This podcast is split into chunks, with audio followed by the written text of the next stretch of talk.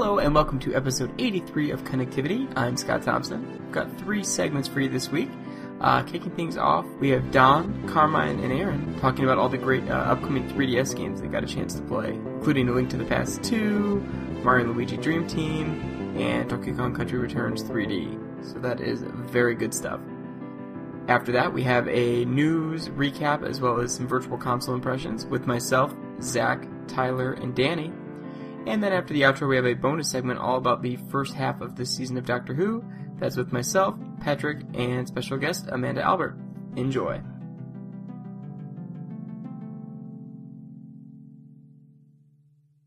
Hello, everyone. Um, I'm Daan Koopman, and today with me I have Carmine Red. I got to play Zelda!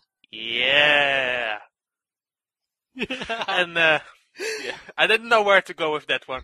And uh, Aaron, Uh, hi, I uh, played Zelda too. you played uh, Zelda: Link to the Past 2. Yeah, that's correct. You didn't play Zelda 2 recently, didn't you? No, um, not for the past few months. Good, good. I, I was a bit uh, curious there.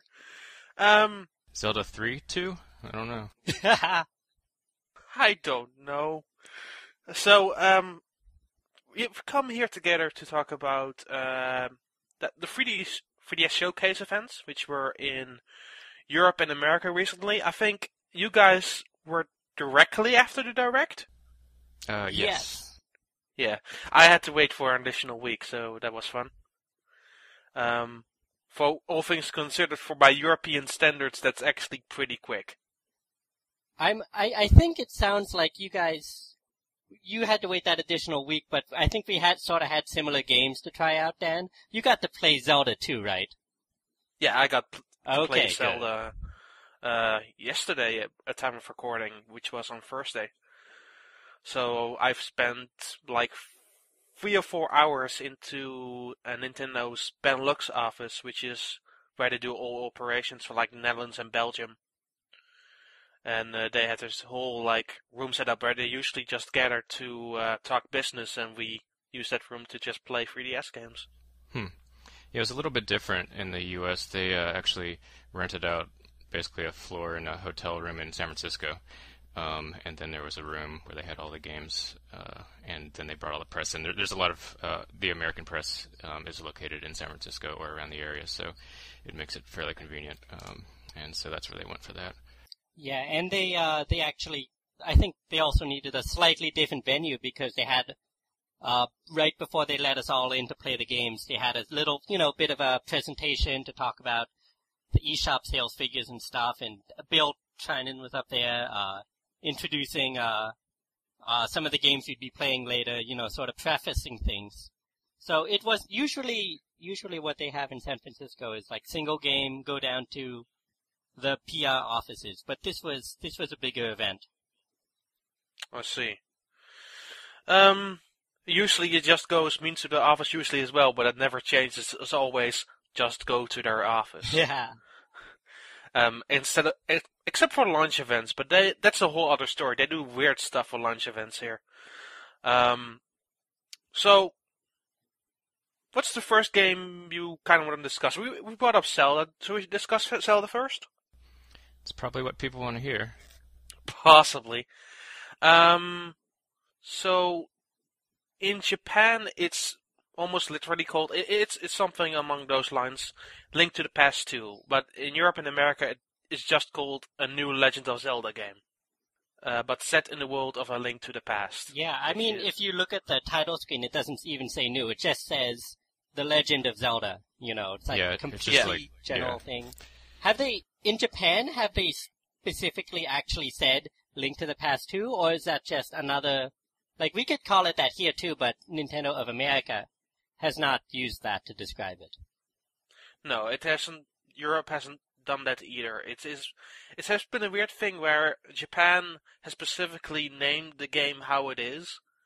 Um, but it, could be like an American thing where, like, it will have a different subtitle, and Europe comes along for the ride this time.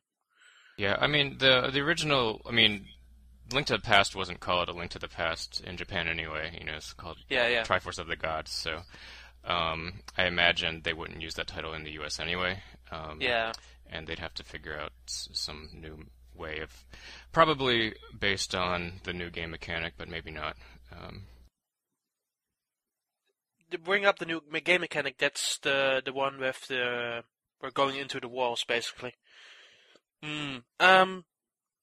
So that's I haven't seen it enough really to give my full judgment on it yet. I, have I've seen a taste of it and some some puzzles that we that you kind of introduce yourself to the mechanic, but I'm kind of interested now in how they're gonna expand on that one further.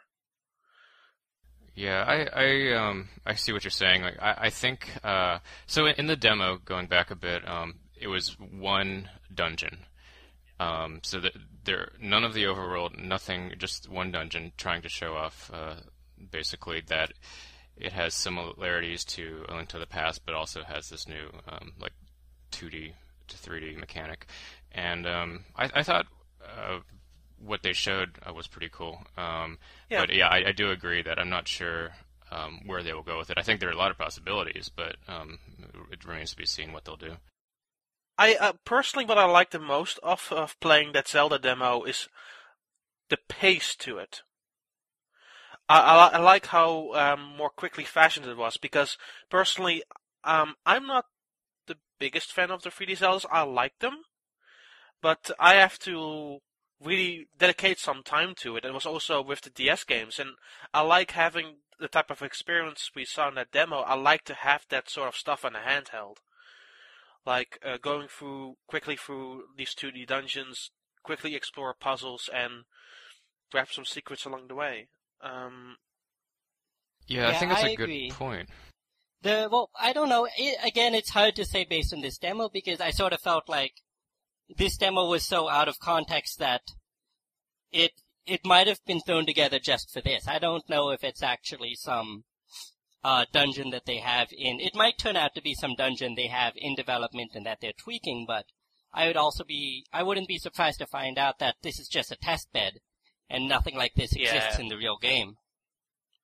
They have gone either way in the past, so it's it's it's hard to say really at this point in time. Um, yeah, I do agree. Like the the 2D Zelda, sort of, you can put together like a more compact, intricate um, dungeon that sort of um, better uses, I guess, the abilities that Link has um, than some of the 3D games have, uh, and uh, also uses several different abilities and not just focuses on one primary thing the whole time. Um, so that was really nice to see. Um, in the uh, in the demo, you you had like the the hammer and your sword and the bow. Yep. Um, and then the the the, uh, the wall 2D projection, whatever you want to call that. Um, and you had to use uh, almost everything. Well, what did you need to use the bow for? I don't really. I remember playing with it, but I don't think it was necessary, yeah, that, actually. Yeah, I don't think that one was necessary. Not really. I, I used it to shoot some enemies from a distance to, just to try it out, but I didn't. I don't believe I used it for anything significant beyond that. Um, I don't, the the hammer mechanic I had kind of had to use kind of had to use to uh, because it has been a while since I used a mechanic like that, and um, so you have these springs where you go up to different layers, and that is actually a really interesting tweak to 3D. And going up that layer and then seeing a whole new depth to it, and that's something I really liked about it as well. Yeah, I think it's uh, it's ironic, but I came out there thinking that 2D Zelda is the best use of the 3DS's 3D, you know, uh, visuals because you can just this demo you can see down to the level below you or the ne- level below that. So it's it's somehow really compelling, even though the gameplay is back on a 2D plane. Yeah, yeah you, you, see that hole in, in, in the ground. You see that uh, layer um, beneath it. It's like looking into like a box, and just a good. It's just a feel of depth to it, and that's what I. I, I can see myself really getting into that. And uh, I want to say that that those sorts of puzzles were in uh, Link to the Past, and those were my favorite parts of Link to the Past, where you're like a floor above, and you're like, wait a second, I think that I'm above this floor, and if I fall down here, I can get to the pot I mean, I can get fall down this hole, which will fall down another hole, and then I'll land in the secret room with the fairies or something like that, you know. Or Yeah. or Yeah. there's a puzzle in the ice temple which I absolutely love that uses the same uh sort of the same thinking process. And uh I think it's great to see that come back. So I'm so I think it's sort of really neat that actually it sort of really plays into the strengths of the uh, hardware and what they want to do with this game and the theme of Link to the Past.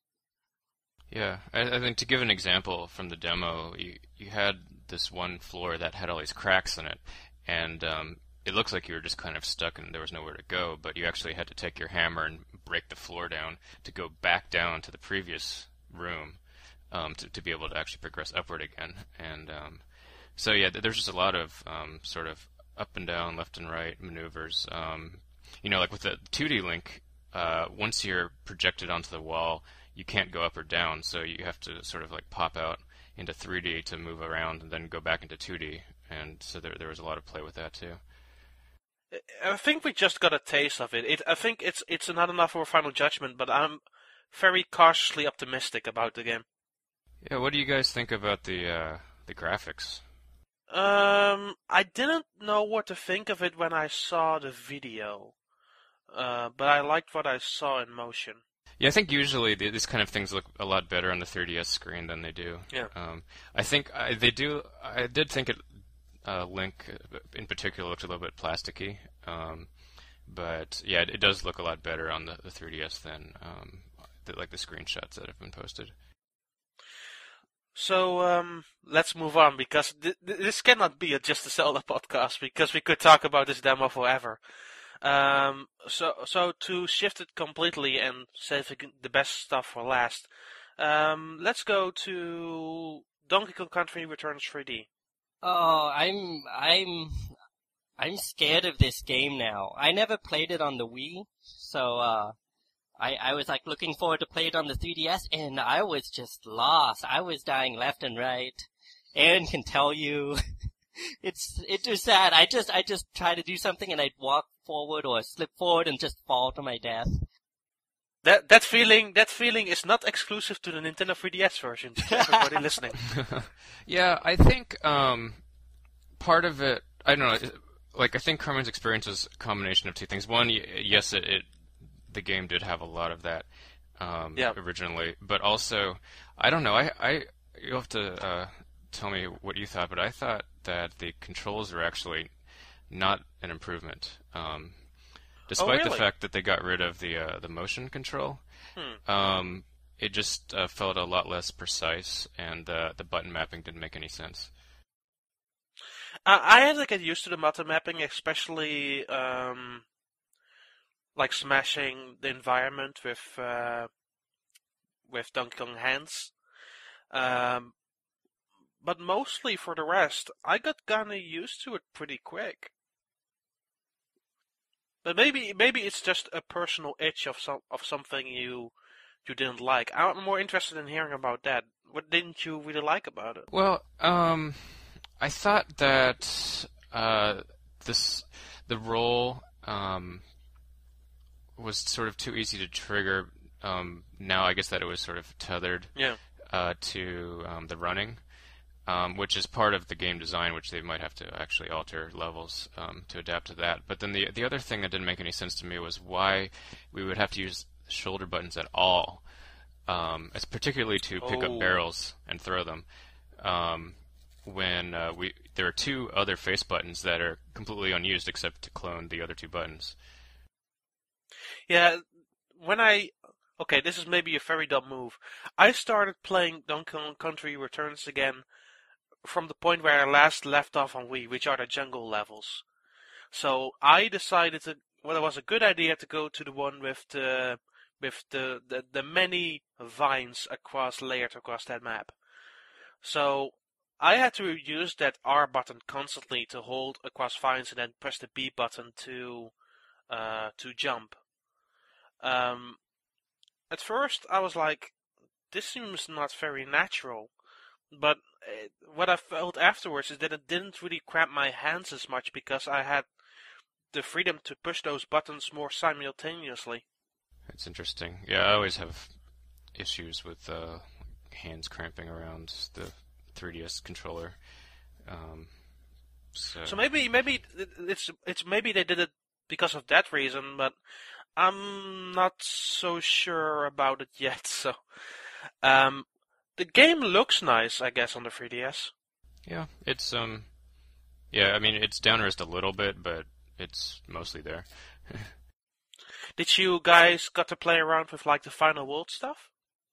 Yeah, um, I played a few levels. Um, of course, uh, I'm a fan of the minecart level, so I jumped right into that one. Um, and that one was kind of interesting because it, you had um, some of the minecart riding portions, but then it split off, and then you had some just regular platforming, and then went back to the minecart. And um, and uh, yeah, I played with that a bit. It didn't. There wasn't anything really amazing about the levels I saw. They just seemed like more levels. Um, I'm not really sure who designed them, um, but I I, I, I guess Monster Games, Yeah. but we did we never know for sure. Yeah, I mean, it didn't. I, di- I didn't have a ton of play with them. I, they didn't wow me, um, but I don't know. They weren't bad. Fair enough. I played also around a bit with like the new mode. hmm Um, I found the game a lot easier because of them. because I, I chose a few of the items and I, I make a- very dumb mistakes in like platforming games where I trigger the wrong button, do a wrong action and fall to my death. So it was very handy for me to have that green balloon with me because with with it I was finally able to finish a level in one sitting. Um, I don't know. Um, I guess it's good for like the players who are intimidated, like maybe perhaps for Carmine, it's good for you. I don't know how you feel about that. I, I, I, I am very intimidated by this game now. I thought I'd jump in and it would be just like playing Donkey Kong Country on the Super NES, but it, it isn't, and now I'm completely going to be dependent on new mode because I apparently suck at video games. Yeah. Hmm. But the thing about new mode is it, it doesn't actually change any of the. I mean, it doesn't seem to me like they've done like this drastic attempts to make the game easier. They just give you more tries. They give you more health. They say, "Oh, you dropped down here. We'll just bring you back up." You know, once or twice instead of just saying, "Oh, you you you fell, you died." So it's sort of like these tweaks on the periphery, on the edge of the gameplay to try to like, you know, account for maybe falling down, but that won't help me un- unless I can actually learn how to like play the game. So I don't know. I, I think it might take some of the pain off, but uh, I'll, I'm gonna need to get used to this control scheme, and I'm gonna have to get it out of my mind that this is a Donkey Kong Country game because it isn't. It it feels like a completely different beast. At least maybe that's just my, you know, nostalgia talking and my thinking that oh yeah, Donkey Kong Country was a game that anyone could pick up and play. It it it, ta- it takes some adjustments for sure. Um, but when you get in the zone with it a bit, I'm sure it will all be good and fine. But uh, maybe it's not the best version to play the game, but it, it seems like a fair representation of what was available in the Wii game. Yeah, I mean, I, I definitely am. Uh, I'm glad that it's going portable now because, um, you know, like I don't know. I guess I end up playing a lot more platformers on 3DS now than I do elsewhere. It, kind of came in the law of like the the the start of the end cycle on Wii, like in 2010, and it came out almost directly after like Kirby's Epic Yarn, I believe. So that wasn't directly well planned. Um, so it feels like a better time slot for it, and all the power to that. Yeah, I there's a part of me that questions whether they now that I've played it and seen how much of a challenge it can be. Like I I have uh cousins who like really love the Donkey Kong Country series and I'm not sure that uh, an increase in difficulty is the right way to go for people who played this like who have a lot of history with Donkey with the Donkey Kong Country platformers. But I, I you know, I'm way late on, I'm way late to the boat on that because I missed the Wii version and so and this is years later that I'm saying, wait a second. But anyway, that's my two cents. Fair enough. Um, so what next? Mario versus Donkey Kong? Mario versus Donkey Kong, or Mario and Donkey Ma- Kong. Mario, Mario and Donkey Kong. Jesus, I had I have to, had to forget that that versus thing doesn't exist anymore. Because there has been how many games has there has there been in that series? Like this this is the fifth the fifth one. I keep thinking that it's a relatively young series, and then I remember that there's like GBA games and. Right. Yeah, though they keep changing up the formula. Like the the first one was similar to the old Donkey Kong on Game Boy, and then then they went to this Lemmings thing for like three iterations, and now they've got this new thing, which is like a Pipe Mania um, based game, which is very different. So, what are your what was your take on that, Aaron? Um, I thought it was interesting. There were there were a lot of different little sub modes. Um, I thought it was actually um, sort of a lot more complicated than I expected at, at earlier levels. Um, there's a lot of stuff to manage at once. Um, so basically, you, you have to um, drag these tiles in um, that form this path on this uh, grid, and the minis walk along this path to the goal. Um, and along the way, you, you've got to avoid all these different hazards. And but even before that, you just have to draw the or construct the path in the right way that the mini can actually complete it and not fall to his doom. Um, and uh, I mean, there's some definitely some interesting ideas, uh, but it does seem to be a little bit tricky. Yeah, it, it seems at the surface it seems like a very easy game, um, but then you get into like a few later levels, and it's like, oh, okay, how do I solve this one exactly? And then also the the various variations on the thing. So there was the first one was Mario's main event, which are just uh, like like a style of Tetris or like any regular puzzle game. They will fall from the right, and you have to place them in an environment as quickly as possible.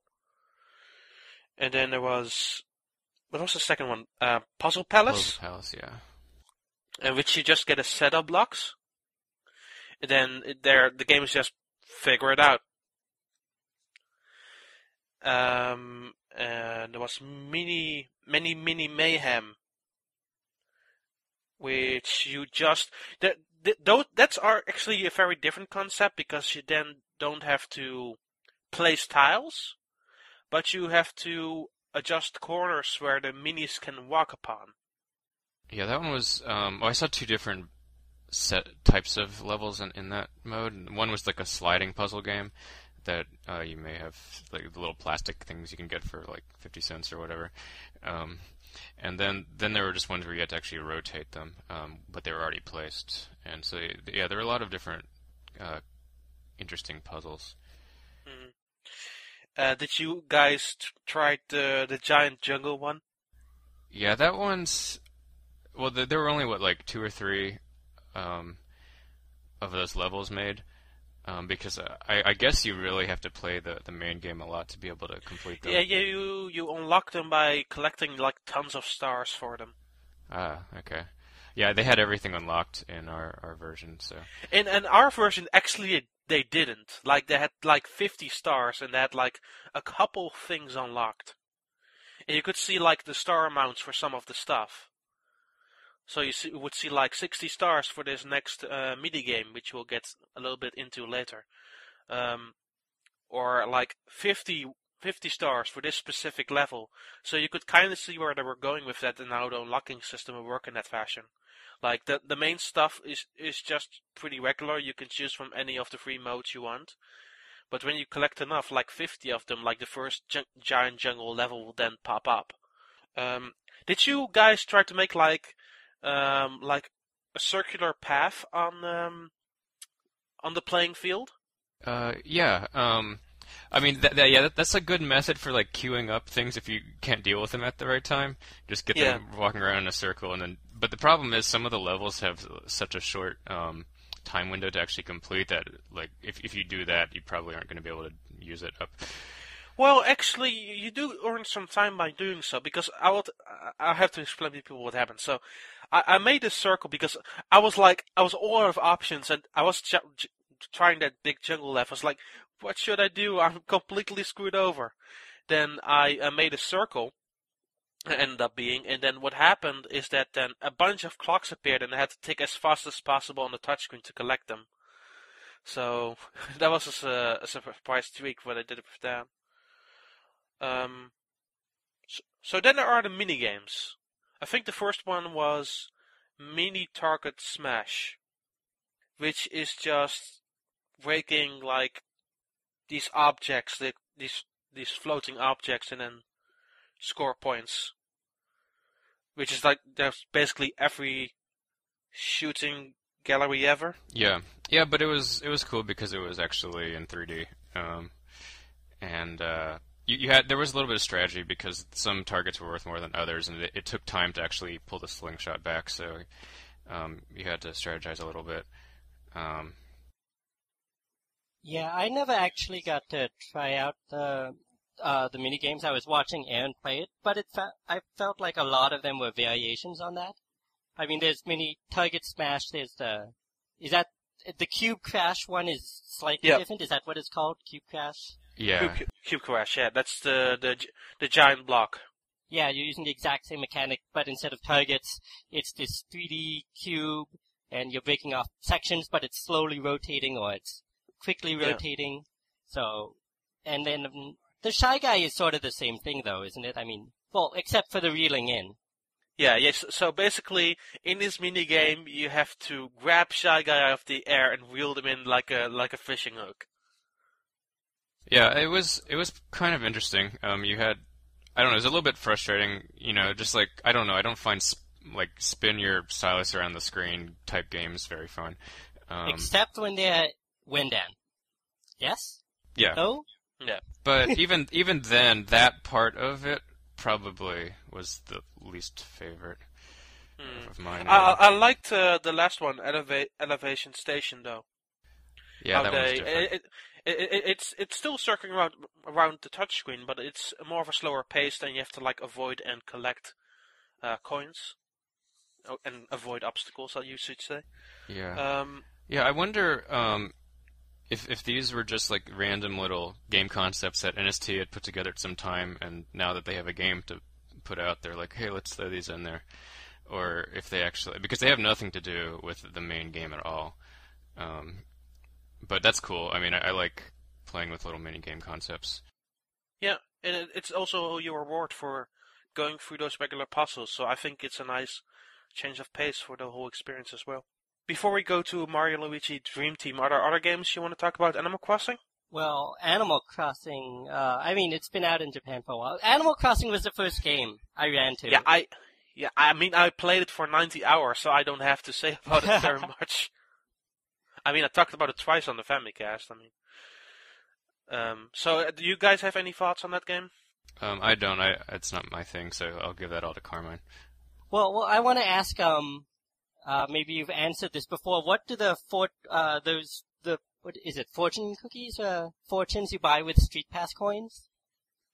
Those you get uh, Nintendo items with. Oh, so you can get like a Nintendo set of furniture. That's the reward system there. Yeah, so basically you get like this lucky card which you have to trade in to um, to the clerk, um, and this rewards uh, a Nintendo costume bit or a Nintendo bit of furniture. Okay, because uh, I was I, I was looking at that, but I didn't have any street coins on my uh, demo unit, you know, and I, I I probably should have just like looked around and then started shaking the thing wildly, but uh, Yeah, I never got to figure that out, and I don't know if I, I, I was just wondering, um, if you know, I so, what that was like because I sort of, I sort of have conflicting feelings about the big month-end raffle in the GameCube version, and that was just a really stressful thing of will I win the the NES game or not, and if it if I don't, then I'm going to reset and risk Mr. Resetti's wrath. But I was curious to see how they the, the, handled the it here. fun, the fun, yeah, the fun part about Mr. Resetti, he is not there from the start anymore. So when does he? Yeah, wait, I didn't see him. You're right, but Um, I, I I will explain this. Mr. Resetti is now pretty much you have to unlock him. uh, because uh, you have these community project, projects in your town, right? Uh, one of them is the, the Mr. Resetti Surveillance Center. So if you unlock that, then you, Mr. Resetti will pop up. And what happens if you try to, you know, mess with the game before you do that? Um, Isabella will will tell tell you to not do that, but beyond that, she, she can't do much about it really. Uh, so it sounds like they made this game a little less uh, striking for players who are getting into it. Because there there are certain points in the Animal Crossing franchise that are like really stress points. It's like, oh, I I have to work for Nook now, and oh, I'm in debt, and you know, and oh, I don't know this town or stuff like that. And it seems like there are little tweaks here to sort of get around those. Yeah, the, the the first interesting thing they've changed is that when you go now start up your town, you can now choose the the, the layout of your town, and if you don't like it, you, you, you say no, it's not my town's map, and you get a different town's map. Yeah, I mean it's limited there, to like three. like that. Yeah, Yeah. it's limited to like three, and then if you don't like those three that it randomly generates, then you have to reset. But it's nice things just to make it a little uh, less severe getting into a game of Animal Crossing. So yeah, it's, I'm it, looking seems forward like to it. yeah. Um, uh, I've I've been Ninety hours, Like- you say? yeah. I, I I said that to the rep of Nintendo actually. That why aren't you playing Animal Crossing? Seems like a game you like. And I said to her, I, I played this game for 90 hours. She says, what? And then I t- gave her my Japanese 3DS and sent her to my um uh daily what's it called uh what what was your time on the 3DS? I don't remember. Um, the time counter, whatever. So I, I gave her to that. It's like, oh yeah, you're right. No, incredible. Oh yeah, the activity log. Yeah, the activity log. Um, so yeah, and she was kind of baffled by it. But I will do it again because I'm also expecting an American copy for Nintendo Force, and I will start all over again. So that will be um, terrible. the, the, the, the the most dreadful experience of my life, or it will be the best experience of my life ever. I don't know. Um, playing it over again, I, I, I do it barely. The last time I did it was with um, Fire Emblem. That worked actually well for me, but we'll see. Was there anything else at your guys' event beyond what we talked about before we go to the the final game? Uh, well, they had um, the chase begins, uh, Lego City. Um, yeah. I, I already finished that, and I'm not ver- so very keen on that game. So that's all I have to say about that one.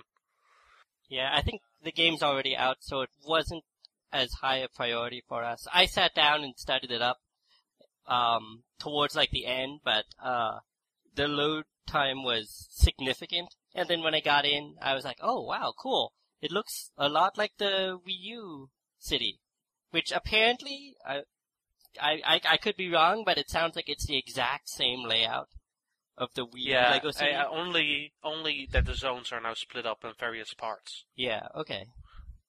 and the loading times are worse if you go to different zones. Yeah. And they also had uh, Dil- uh, Dillon's Rolling Western, The Last Ranger there.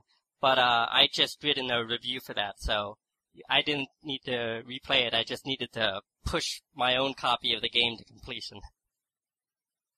They had uh, for us as an, as an additional extra. They had um, Mystery Dungeon there, which is out in North America, um, which is coming out in May in Europe. And I, I was looking at that, somebody playing it. I was like, "Nah, this is not for me." Have you ever played any of the Mystery Dungeon games? I played the American demo because I also have an American 3DS, and I played a little bit of that. And I was like, "This doesn't seem really much for me." Uh, and uh, the the guy who was playing it was further into the game than the demo ever got, but um, Yeah, I have it to. doesn't seem like something. I have to admit, I played like the very first game in the series, and then I really just haven't picked it up since then. Okay. Um, So, so Mario and Luigi Dream Team. Alpha Dream is back. It's so cool. Did did they did they ever went away?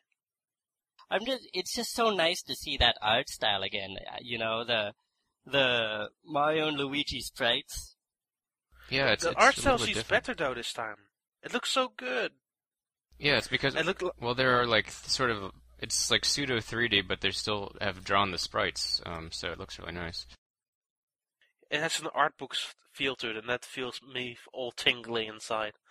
Uh, funny part, before I started playing the demo, so I was uh, busy with Zelda, and no one was playing Mario and Luigi at the time. So I was hearing the title music in the background while I was playing. Was like, I need to play this game. I love this music already. Bring me to that demo now. So um, I went to that demo. Um, I was d- just done with Zelda. I started it up and was like, "This look okay." And so I'm out of words already.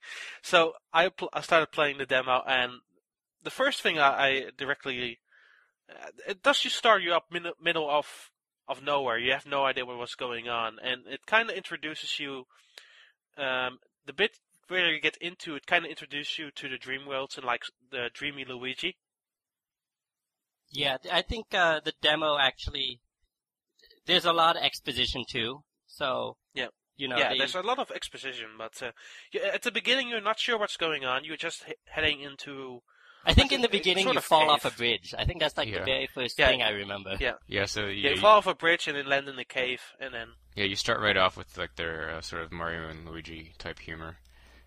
But uh, yeah, it was uh, it's interesting. It's one. It was one of the longer demos at the event. I mean, Zelda was great and everybody rushed to it, but the Zelda dungeon, you know, uh, once you beat it, uh, you know, a lot of a lot of people could cycle through it, and by the end of the event, you know, I think everyone had played that. But in order to play the full demo for Mario and Luigi, that was sort of epic. Yeah, that was like 30, 40 minute demo there. yeah, it, it took me 40 minutes to complete that one. Um, so intending the content of the demo, so you, you get introduced to these dream world sequences, which are these side-scrolling levels where Mario and a dreamy version of Luigi travel through Luigi's literal dreams, or so we are told, or something like that. It's it's more like it's also the worlds that these these creatures inhabit in, the the pillow creatures. Yeah, it's like there's this alternate dimension. I mean, it's kind of, I mean, you like tear like a hole in like space time or something, and like Mario can jump through into Luigi's Yeah. dreams, and I don't know. It reminded me a lot of um, like having the dual mechanic in Bowser's Inside Story, um, Yeah. where you had like something going on in like the outside world. Um, in this case, Luigi's sleeping body, um, and uh, and then you've got like this internal world, which is dreams this time. So dur- during normal gameplay, um, you have this. What did I call it? Luigi Works or something? Oh, oh yeah. I had to actually write down notes for this demo just because they had so many random terms. Um, Uh, uh, let's let's call the Luigi DreamWorks for now. That makes it very simple for us. So, so you have, for example, th- this uh, Luigi Luigi's mustache. You have to uh, grapple it on the touchscreen, and then Mario will fling up to higher platforms. Um, or there are platforms in the background, or like objects, and Luigi has to blow them in the foreground by letting him sneeze by touching his nose. Yeah, and uh, when I was uh, playing it, it, it's actually pretty easy to do. You know, you get to it and then you can quickly hit L, which uh, on the top screen activates Luigi's like jump in, jump into that object power, that thing in the background that will sneeze, or the face that will have the leaves that uh, sort of resemble his mustache. And then I was just using my finger for the bottom bottom screen. I don't know if is that what you guys ended up doing too. No, I just used the the stylus. yeah, I thought. Um, I mean, I think it's a really cool mechanic. I, I thought it was a little bit annoying to have to switch back and forth, especially if you, for instance, screw up um, and fling Mario the wrong way, or he falls down or something. Then you have to convert Luigi back to his normal form, get get back to where you were, then convert Luigi back to his um, uh, Luigi Nation, I guess is the term they used. Yeah. and then and then try it again. And so that was a little bit annoying, but I like the idea. Yeah. I um the the the 2D stuff seems a little simple, but they are just introducing us to these dream worlds. I kind of had the idea that was very early on into the game. Uh, because also, like Mario and Luigi were in the demo, like at level four, or five. So I had some um, feelings about this one, and then um, as the demo went on, um, we started in getting into the battles, um, which just retains that that same classic feel as the other Mario Luigi games, but they do some very interesting stuff with the 3D. So uh, outside the the regular Dream Worlds, you have like one of the bros attacks they introduced us to was uh, the 3D Red Shell, which is a take on the shell that in the previous games, but now you fling the shell at enemies in the distance, and then it will pop back up to uh, the, the Mario and Luigi brothers. Did you find um, the uh, the battles to be even more action heavy than previous Mario and Luigi games? Um, if, if you, not particularly if you talk about um, outside of the Dream Worlds. I found the um, so there are also like these Luigi specific Luigi Dream attacks which use up these these special points, and I found the one with the the Katamari ball was was pretty much more action heavy. Right. Well, that one like was you actually had to move the 3DS around because it used the gyroscope to uh, navigate this Katamari ball of Luigi's. Yeah. um, picking up even more Luigi's to uh, boost your attack. I was just smiling at that. I was like, I, I like I don't know what understand what's going on, but I like it. So please continue. Yeah, I mean it's pretty cool. It's like I guess Luigi because it's his dreams, he gets these superpowers or whatever, so he can kind of like do all these crazy things and multiply himself many times, and um, he becomes sort of like a special power to Mario, but um, he's like way more powerful than he should be in any normal circumstance. yes. I think uh, it might be interesting. I I I noticed that in the, the when you're in the dream world, uh, because of those powers, they can just throw so many enemies at you. Because it's more it's more like there's one or two main enemies, and then there's just like a mob of minions. And because like now, now with a normal jump attack in the dream world with Luigi, uh, Mario will jump and hit one guy, and then there'll be like 20 Luigis who jump down and hit everybody else. Yeah, it's it's going to they they're probably going to have a lot more minion characters, I think, who are just fodder for Luigi's awesome attacks, sort of thing. Yeah, it does mean that you have to be very careful with the timing though, because otherwise, if that fizzles, um, then you've got that many more enemies to worry about. If you make, um, yeah, if you uh, don't hit the timings right. Yeah, I actually that actually happened to me. I had to uh, had to deal with all those swarm of those little enemies who constantly jumping off of me. But easy enough. They were they're pretty handy to avoid. They weren't too difficult actually. Yeah, I think Uh, now that I think about it, they they all attack as a group, so you don't have to wait for a long battle to resolve itself.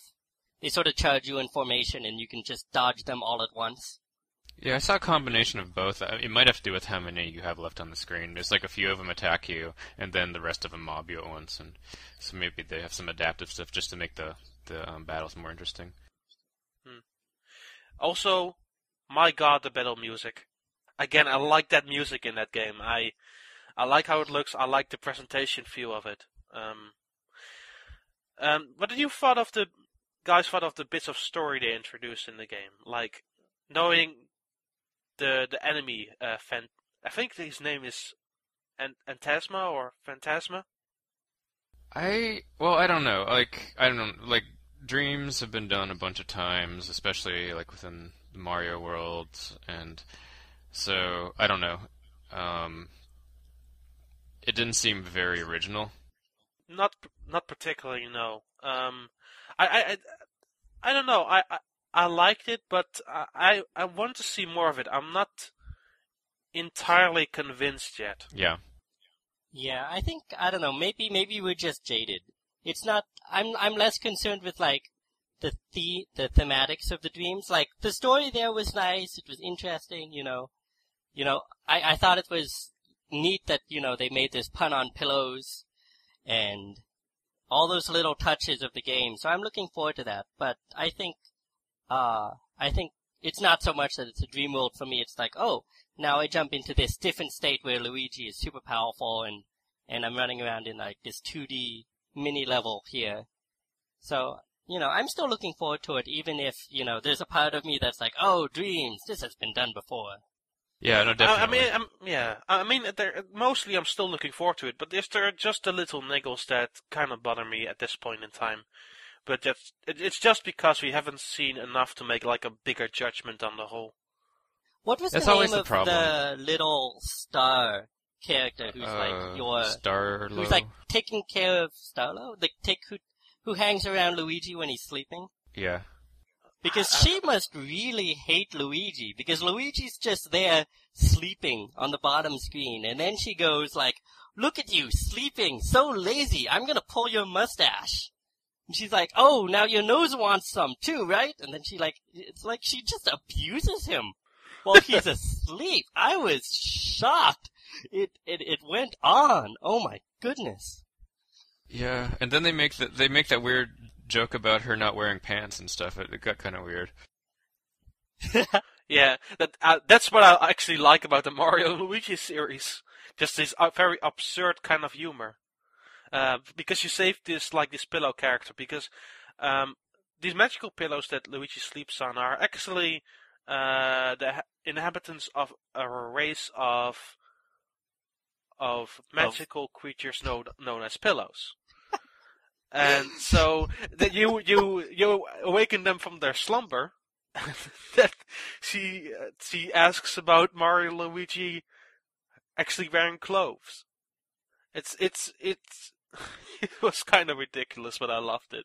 Yeah, I mean, in in relation to um, like your, the little niggles that you see, like I mean, it's always hard to demo an RPG, even if it was a fairly long demo in, in this sort of setting. So, yeah, these these things are always tricky to judge ahead of time. Yeah, true. Um, I, I think that's about it. We had to discuss, I believe. Any final impressions? Looking good for the future on the 3DS? Yeah, I think so. I'm pretty excited. Yeah, these these were some very exciting games. So I think the 3DS is really, you know, hitting its stride, and a lot of games coming out now that I'm looking forward to. Definitely. Um, and there's a lot more to look forward to in the very near future. Um, it's going to be a very action-packed summer. So for us, it's going to be more action-packed because we're getting it earlier than North America, Oh, which is sorry, I had to had to say that. twist wow. the knife. Yeah, we're getting it a full month early. I, I don't know how we how it got to that point. You also said that the uh, the name is different. Yeah, Dream Team Brothers. Yeah, I have to wonder if I don't if they did that just because they assume Europeans won't get the Dream Team reference, um, being I don't know. I don't know. I, I, I, I directly I directly get that reference. I, I, I think they should. Yeah, I, I don't know. Maybe that's an that's an idea, but I would think they'd get the reference. Yeah, I don't know. They, they seems like um, Nintendo of Europe makes some very strange like naming choices occasionally. Oh, don't remi- remind me of personal trainer Walk in the US and Walk with me with the very long subtitle in Europe. Actually, you know what? The more I think about it, maybe Dream Team doesn't translate well into other cultures and languages. Actually, I wonder. Um, so, if you guys are getting it earlier, does that mean that you've got a completely separate translation than the U.S. version? That I think that Uh, happened they they in previous. they, they usually they usually do that more these days, yeah, because the the localization department has improved significantly over the last two years. Hmm, So we we may end up Um, with a lot of different jokes at some point in time. We might do, yeah. For it, uh, it doesn't answer the question why we got then the an American demo. Hmm. Yeah, maybe they're still working on it, and uh, NOA's a- at least for the demo purposes, NOA was ahead on that. Um, I guess maybe that's why it took. Uh, you had the week delay. Did they ship the DSs over, 3DSs over, or something? I don't know.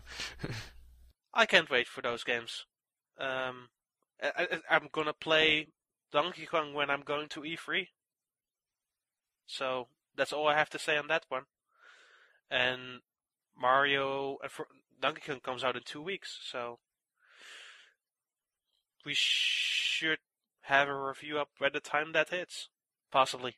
I don't know. I, I don't do these things. I just write about them. All I know is if there's a review going up on Donkey Kong, it won't be me because it'll take me forever to beat that game. Oh, hey, at least we get Donkey Kong before Japan. How? What world do we live in where we get things before Japan, and then Europe gets things before North America? I think the original one actually didn't come out in Japan for a while because it, it was an American-made game. Uh, well, thanks, Carmine. I don't want a tomato. That was my best impersonation on the spot of, yeah, I'm a little bit humiliated now, but go How on. about, a, how about a tomato adventure? Maybe a princess tomato in Salad Kingdom. No, No? no, Okay. no, just no. I'm not going to talk about it again. Aaron, thank you so much for joining me. Thanks. Ah, thank you all so much for listening, and have a good day.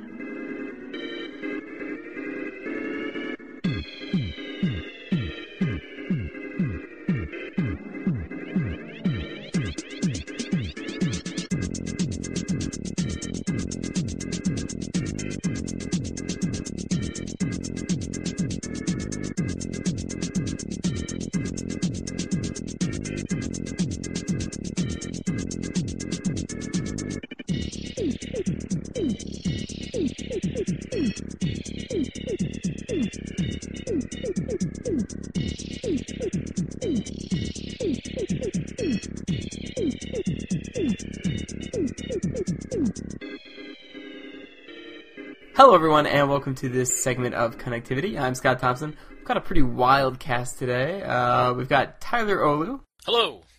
Danny Bivens, From the future, it's Kind of. and Zach Miller.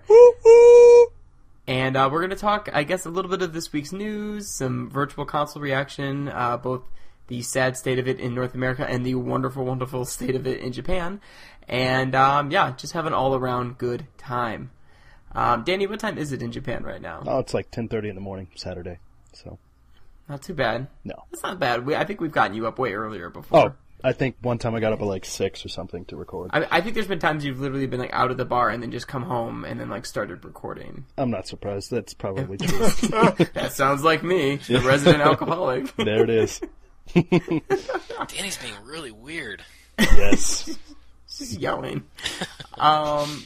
So yeah, a little bit of news this week. I guess first of all, it came out Wednesday uh, when all the financial stuff came out that uh, Iwata has now become the CEO of Nintendo of America. Uh, which I don't know about you guys, but kind of shocking to me because I thought he was more on his way out than like getting promotions in other Yeah, taking on other more regions. responsibilities. Yeah. yeah, uh, yeah. What, I mean, what did you guys think reading that? Now hold on. Does this mean he's moving out of his position in Japan and just being kicked No. over to America? No, he's doing both concurrently. Oh, jeez. so so both regions will suck now. well, that, that's not fair. I mean, we'll talk about Japan's Yeah, that's uh, okay. virtual that's console offerings uh, in a minute here, but I mean, if anything, He'll be See, if anything, apologizing twice as much. yeah, two different languages. Um, that to me, it kind of makes sense. Um, I mean, lately the Nintendo Directs have featured Iwata himself uh, in America. It's not like Reggie's doing them or someone else. I mean, Yeah. Iwata does them. I mean, he's the face of the company as much as like Miyamoto is or Reggie is here. Yeah, Reggie Um, was so- kind of booted to the end of that last one. Right. Here, Um, you, you can you can go ahead and announce that Zelda game. Enjoy that. so like it, it, I think it makes sense um, in that regard because I mean we, we see him as much here as you know as, as they probably see him in Japan. He's still very present here to us, and um, maybe it'll mean like uh, somehow we'll get similar content across both regions i- in like a timely fashion. I, I don't think that will happen. I mean, we're not going to get like games that never came out here type things. Um, but still, like maybe maybe somehow there'll there'll be a little bit more synergy synergy between Japan and America, and we won't be left Yeah. the dark. I just don't know if there's some sort of weird, like some barriers or something that was in place before. Like they have to wait for someone else's signature, and he's like, you know what? I'm already here. I'll just sign it on the Nintendo of America letterhead, and we'll be good. Yeah. Right. yeah. So, you know, I'm kind of, because, okay, with this news, like the former CEO of NOA, he was a Japanese guy. I'm looking at the news story. Tatsumi Kimishima is his name. And, I mean, he, I don't know if he's moved up or moved over in terms of like, you know, corporate uh, bureaucracy or whatever, but he's now transferring to, you know, the Kyoto office and he's going to be like a managing director. And yeah. I don't know. I, I was think I was reading something about what Johnny might have said on uh, Twitter, and it's like, why, why in the world couldn't Reggie have picked up this title? I mean, you Yeah. know, I don't know. It, it it kind of goes to a thing where uh, Japanese companies are kind of weird sometimes, and they maybe they just don't trust, uh, you know, non-Japanese people to be in Right. positions like this. I mean, it, it's kind. You could almost say it's like racist, but I, I don't know. I mean, No, I, I, Yeah. I think you're right. I think there's something to that. I mean, I think that's why Nintendo of America has no no power of its own. You Yeah. know, they still operate by uh, Nintendo's demands and orders. I love know? that They- Scott's like, no, no, it's racist. No, I, I mean you're right. I, I, I totally think so. I think they, they trust promoting from within Nintendo in Totally Japan agree. Rather rather than Nintendo of America. They've always been a Japanese company. I wonder if Iwata had like some sort of weird co- like video conference with uh, Reggie, and he's like, Reggie, I want to bring this snubbing direct to you. It's like really weird. But uh, with these companies, uh, with Japanese companies in particular, it seems like they don't. It's like you're never like fired. It's just they just move you around in like disgrace. So I don't know if this guy is getting like a better position or this is a lower position or something. It's really really bizarre. Um, Yeah. But Well, just uh, based on titles, like if you go from CEO of Nintendo America to like a managing director, I think that that sounds like a demotion to me. But yeah, I'm not sure how wrong. it works. It's really really bizarre. although maybe becoming CEO of Nintendo of America in the first place was a demotion because I don't know what he did. I mean, we never saw the guy. Does anyone else what- feel bad for him? I feel I'm like, here's this guy, this Japanese guy, who like six years ago they're like, "Uh, you need to go to America, and he's like, oh yes, of course I'll go. And now six years later they're like, nah, you need to go back to Japan. Like his life's like it's just being uprooted at like on, on the whim of Iwata. It's insane. Yeah, absolutely. You know, you, you mentioned Tyler about how uh, you know Japanese companies rarely like fire people, and I, I read this book and I talked about it on the Famicast a couple of months ago. It's called Japanmanship, and it's really interesting. But it, it yeah, it's it's a weird name, but um, it talked about it, was particularly focused on like the gaming industry, and it talked about how if like a company wanted to get rid of somebody, what they did, and they don't do this anymore because it's fucking ridiculous, but they would literally put these people in a room by themselves with like none of their things, just like a telephone, and just like they had to sit in there and answer telephones like all day. And yeah, that's what I read. I mean, it's fucked up. And they basically, the people, they're there for maybe a couple of days and say, fuck this, I'm gonna quit. And they're like, oh, you wanna quit? Well, we can't fire you, so, you know, no severance or whatever. you know, it's kind of bullshit, and I think a lot of Japanese companies are changing, but I mean, there's still this weirdness. That is weird. this, it probably happened to, to Gunpei Yokoi, right? Like, like not even to make light of what happened to him or anything like that, but they, like it seems like those are the kind of things that happen. Like, I think he was just moved within the company, and then he just left and uh, what uh, worked on like the Wonder Swan. So yeah, that's right. And So then- yeah, No, I, I'm, ahead- not go ahead, I'm not going to tell that joke. That was a bad joke. okay, it's gonna be in bad taste. It's going to be in bad taste. Uh, All right. It's going to going to be involved. Invo- you can make it up on your own. Nintendo doesn't fire anybody, but he got hit by a car. oh saying. god. Okay. All right. Well, um, yeah. So the, I think that's it mostly for the Iwata news. It'll be interesting to see how um, this kind of plays out. If if there are any sort of positive or negative repercussions as far as I don't know streamlining content from Japan to America. Um, but we'll see. Probably not. I'm sure it'll just be more of the same. Anywho, uh, and then I guess yesterday, Thursday, all of a sudden this news started coming out, or I guess it was even late Wednesday night is when it first broke, and then there was some clarification Thursday uh, that Nintendo said, you know, the E3 stuff, eh, not so interested anymore. I, I think we'll pass. Um, at least that was the initial impression, is like that they just weren't going to be there at all, and then they clarified Thursday that oh, they they will be there um, with like a one little private like meeting for investors and different businesses and things like that. Um, and then they will have their normal like exhibition where exhibition hall type thing where you can go and Yeah. um, you know play the games that are there. Well, I think they're having two conferences, uh, one for the media and one for investors, right? right, but even the one for the media It's is closed like a door, small, yeah. It's, it's going to be like yeah. it was last year, where only a limited number of people are in. Right, it'll be like the 3DS thing they did. Yeah. Um, except that'll just be that. That's all they're doing. I think the and the hands-on thing is like just takes in the exact same time spot time spot of where their uh, conference was. Right. Yeah, it is. It's Yeah. the same exact time. Yeah. So I don't, but I wonder if it'll be broadcast at all. I don't know. No, they'll do a but- Nintendo Direct. They they might do several Nintendo Directs. And I mean, really, after after last year, where they had, you know, a Nintendo Direct right before the conference, and then they had their big conference, and then they had like two or three little conferences during E3. This this Yeah. is where they were headed. Yeah.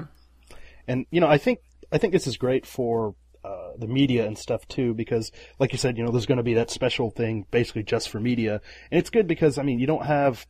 I mean, 'cause a lot of people go to E3. Some people that really have no business going to E3 go to E3, and that makes it. I mean, I've never been, but I mean, that makes it really difficult for you know the media to cover some stuff. They have to fucking wait, you know, for hours and hours just to play a game or something. Um, Yeah. So these focused small things are great, so that you know this information can get out there about oh this game plays like this, this plays like this. Let's get out there faster. Yeah, I agree. And um, after the debacle that was the Nintendo Land like extended preview at the last event, you know, I tweeted that I, I'm much more in favor of them getting to like control and produce something that they'll share online, Yeah. uh, versus trying to do more live E3 things because I mean it just that was so bad. Wait, And, but, what? like, We're not Ninte- showing Retro's game? Oh shit! Let's get Nintendo Land back up there. Let's really, really, really explain this Luigi's Mansion game. I mean, it was unbelievable. We should So, explain yeah, I- that instead of that the Wii U is not just a Wii controller. yeah, a little more time there would have been good. Maybe we should show the system. I don't know. Who knows? Um, but yeah, so I think this would be good, especially considering um, the Nintendo Direct lately. Nintendo Directs lately have been so good. Uh, like if this news had come out six months ago, even I think I would have been kind of disappointed. But lately, like the Nintendo Directs, they've just been dropping like bombshells in these. I mean, just game announcements after game announcements. I mean, just stuff you didn't even know it wasn't even on your radar. Yeah. You know, I mean, I feel it- it's foolish pretty amazing. for not have seen it coming. Just because after every single one, we're like, well, what are they saving for E3? Like, this is crazy stuff. That's like, true, yeah. What could Right. they possibly have stuffed? And it's, oh, they don't. They this is E3. Like, we're we're going through E3 right now. E3 And, all uh, year. And it sounds like hyperbole, but that's what it is. Like that's what it's been. Like when you saw X, when we saw X premiere, when we got the Bayonetta 2 news, like this was them just just releasing the stuff that they that they have. And I like this because they have all the time in the world to do it. They don't have an hour and a half or whatever. And if they want to go super in depth with a Luigi's Mansion thing, then they can do it. And then that's just a segment of another one, and the next one will be better. It's just I don't know. I, I see nothing but good things. And then I think for some reason, like I wrote about this, but it's like uh, when when when E3 was on like the cusp of like death, like everyone was like, "Oh, good, good riddance. Who needs it? It's a bunch of crap." And then it came back, and then people still shit talked it, and then Nintendo's like, "We're not going to do it." People were like, "This is the craziest, dumbest move they've ever Oh, made. I know, this is right? so weird." and um, and then there, all of a sudden, people are concerned about like the mainstream. Like, I don't understand like why people care at all. Like, just worry about the games and that's it. Like you don't need to worry about what the mainstream press is gonna is gonna say, or because realistically, there. I think like this, like the, like we spoke about the event, the miniature event, like the little thing they're doing for you know press uh, during E3. That's maybe it won't be us. Like maybe you guys won't be going to that. Maybe that's for the New York Times and the Chicago Tribune or whatever. That's for them. And then you guys will be going to the hands-on stuff, and then that way everyone gets what they want, kind of thing. And Right. they don't need to worry about you know blowing. It's just it's a lot of money. I, I don't see why they should have to spend that kind of money just to have people be like to to give them a C minus because they didn't show the retro game. Like Right. who gives a shit? That's, that's it's just ridiculous. Right. It just seems counterintuitive. And and honestly, I think both Sony and Microsoft are going to be moving this direction too. I mean, Sony j- announced the PlayStation 4 uh, like what a month ago now in their own private event, and now Microsoft's doing the same thing in a few weeks. I mean, it, it this seems like the direction everyone's moving. I mean, why operate in this one singular space where everyone's announcing things and your news is so easily lost when it's so easy now to just host your own thing online and have people watch it and people will watch it and major news outlets will cover it? I mean it's not like they announced the ps4 online in, in you know the sony uh, press conference and then like no one knew about it the next day in the mainstream press. I mean everyone was talking about it it's just it's just weird i, I think we get we give e3 too much power i, I think in this day and age it, it's sort of obsolete Yeah. now I think I think it's good for game developers who don't who can't host their own you know private events and stream them online to millions of people. Um, so I'm I'm all good like with game developers going there and announcing things and, and operating within that space. Um, and you know journalists getting to go and play a bunch of things from different companies in one singular space. But for the big three, it just seems it just seems obsolete at this point. So. But anyway, let's enough with the news and fun things to talk about. Uh, let's talk about the virtual console. Hey, Lots of fun s- things. So this week was weird. We were going to record this segment like Tuesday or Wednesday this week because we thought the system update was going to be Monday and the virtual console was going to go live on Tuesday, and then that wasn't the case. Um, I don't know. I guess why did we assume that would be the case? Because what? Because Nintendo Network was down a little bit on Monday, right? And we just assumed that was going to be when it was going to launch, or Oh, I think it was the Facebook thing that Nintendo was like, "Oh, two more days until Virtual Console," Oh, and then it was true. that they were. I still, I'm like, I still kind of think that they like internally like delayed it, and they're like, just make the Facebook thing the announcement or something, like just because it was so weird. Like it was like all of a sudden they're just like, "Oh, we're gonna tell you what you can what you can download on Friday." Like it was so That- bizarre. That's a good point. Yeah, the, the the wording definitely changed. It definitely did sound like first like it was the launch, and then all of a sudden it was like one more day till we show you the lineup. Yeah, it was weird, and it was just like a bunch of photos. It was like the Yeah. weird, and you had to wait forever. Like it was at like five or five o'clock or something when when it finally showed up, and it's like, and then disappointment sank in. Leave it to Nintendo to push shit back until the last possible moment of the week. It's just the way they do it. yeah, it was brilliant. Um, and then to launch the virtual console on not a regular like eShop update day, like what, so stupid. I mean, I, not that everyone like is buying eShop games every week, but you've trained us to this point that things come out on Thursday for the most part, and then all of a sudden you launch the virtual console on a Friday. I was really grateful. I write the downloads, and I was like so worried. I had it prepped and everything about being like the stupid having to link all those games again. Oh, Yeah, but I didn't I have to. It was the best day. Yeah, in Japan, I mean, the, the, the eShop updates on Wednesdays, and I was like, well, shit, I'm just gonna have to update, you know, put, put a thing in next week and be like, oh, all this shit came out last week. yeah. There you go. Um, so the system update then eventually came out Friday night, or I'm sorry, Thursday night. Yeah. And um, downloaded that. Took I don't know. What about you guys? Took about two hours for me to download that. Well, it took maybe a half hour for me. Well, I think I got an hour or something. Oh, wow. At one I'm point, it sure said, I think when I started, it said 40 minutes, and it has to install. And Way the install, yeah. Same as Zach, What ab- about, about 30 minutes. oh wow, huh? Wonder why it took me so long. I just did it like this morning when nobody Oh, was well, yeah, probably yeah. downloading it. That's true. Yeah, and Zach, you too would have been much later because Yeah. you were at work till like everyone else goes to bed in normal time zones. um, seriously, I felt so weird being in Las Vegas a few weeks ago and like Twitter just being a like a ghost at like eleven o'clock p.m. Las Vegas time because everyone I follow is like two hours, you know, ahead. So they were, everyone was just already sleeping at it. I just I got a preview of what it's like to be you. Like you just wake up once everything's already done for Yep. the day. Everything's been announced. All like news is already broken. All that. and then you're you're still up and no one is on Twitter. That Everyone's Nintendo. Direct, I woke up and it had already happened. Now it's like, this is okay. I guess I'll read Twitter now. exactly. Well, welcome to my world, Japan. yeah, that's true too. Yeah. I always like my got- mornings. I wake up and Danny's written like a ton. Danny and James Charlton are like just mm-hmm. my, my my Twitter feed is just full of it. I love it. Yeah, or like I love waking up in the morning and checking yeah my NWR email and it's all like the Japanese and Australian staff like like going out and, and doing things. It's great. Um. So, anywho, the update came out, made things a little faster. You can now like download and uh, install things with your system off, which is actually kind of cool. So it's so in a Um, way, it's always on. Just like the Wii, right? Wii, Right. Wii Connect 24. Right. That'd be good. It even has a little orange light when it's downloading and installing things, like the the Wii would have when it was in standby. Oh man. Um, and then what else? Oh, and then you can adjust the screen resolution now of the uh, Wara Wara Plaza and things, which Tyler, I know we were talking about beforehand. It's like it's the secret best feature for me. Like it was so annoying having things get cut off. I hated it. I know. This is this is very nice. Uh, but what do you guys think so far? Does it does it seem like the system's running any faster for you? Not really.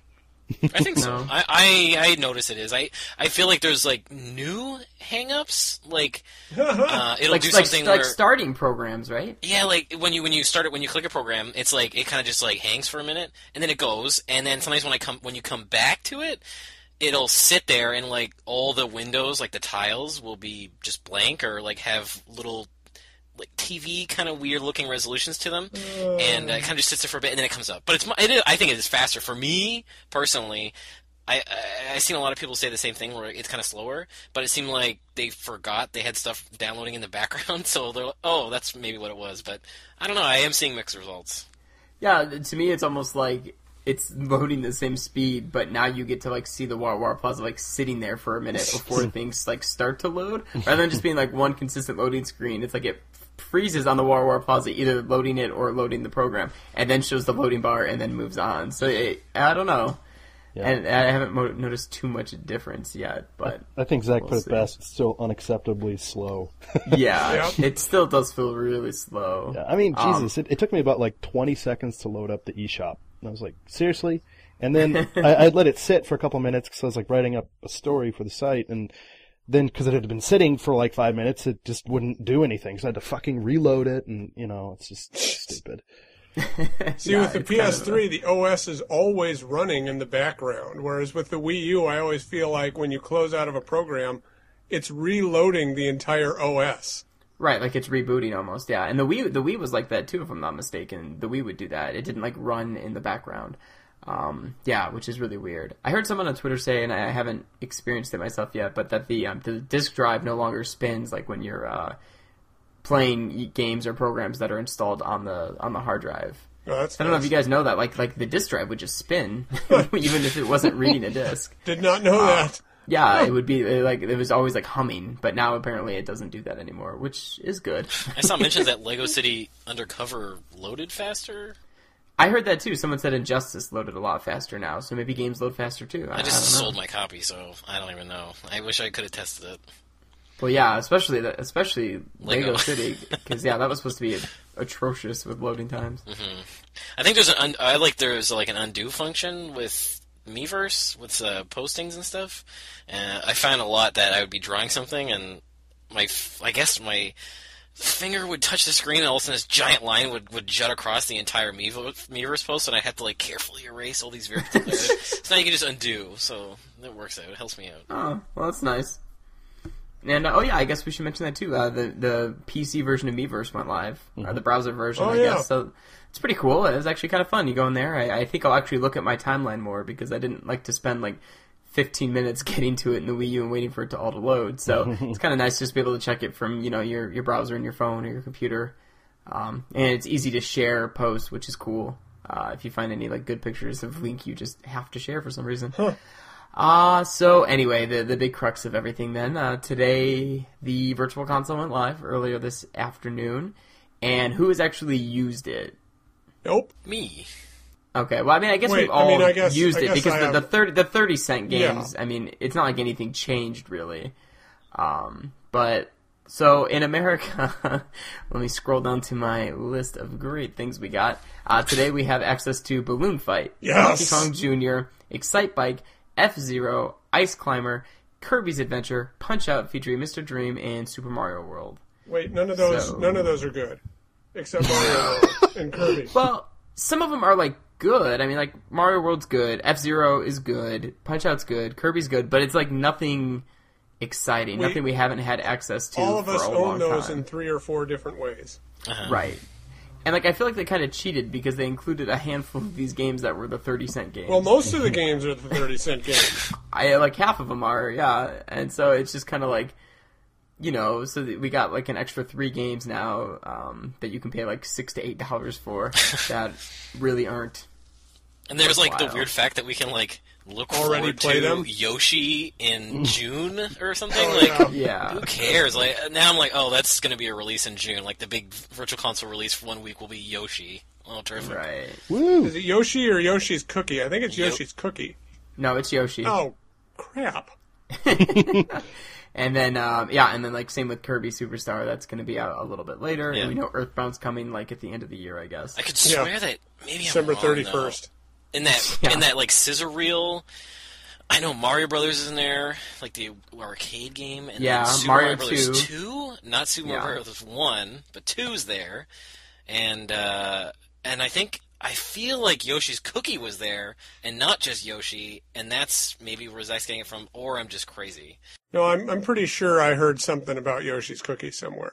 Yoshi's Cookie is actually maybe a good game from what I, I, remember. like Yoshi's Cookie. I played it on my Game Boy a lot. Oh, okay. Yeah, it's not bad. The music's kind of fun. I actually put a Yoshi's Cookie track in here in the podcast not too long ago, a few episodes ago. Yeah. Go back and find it. um, so yeah, a bunch of NES games, two Super Nintendo games, one of which was already available for thirty cents, and that's what we have. Um, I will say, you know, it's nice that now you can use your restore points and you can play entirely on the gamepad. That's great. Um, but yeah, just just a surprising lack of games. I mean, I knew they weren't just gonna like drop everything that was on the Wii eShop. Um, but just I mean, just considering how much is available, and, and I would imagine how easy it is to, to port these over. I can't believe there isn't more. And I'm just really shocked they didn't just do Earthbound now to just eh, create some really great No, buzz. You you're could, you could, you not. could. I am. you could have all these like crappy quote unquote games right now, and then Earthbound in that list, and and all it would be is people just cheering. Yeah. I mean, even if you don't like Earthbound, like Zach, I know you, you don't really have any interest in Earthbound, but I think if it was there, you would be like, oh, okay, well that's cool. You would Yeah. appreciate the fact that they put it there. Yeah. That, but if they put Earthbound there, nobody would buy any of their other games.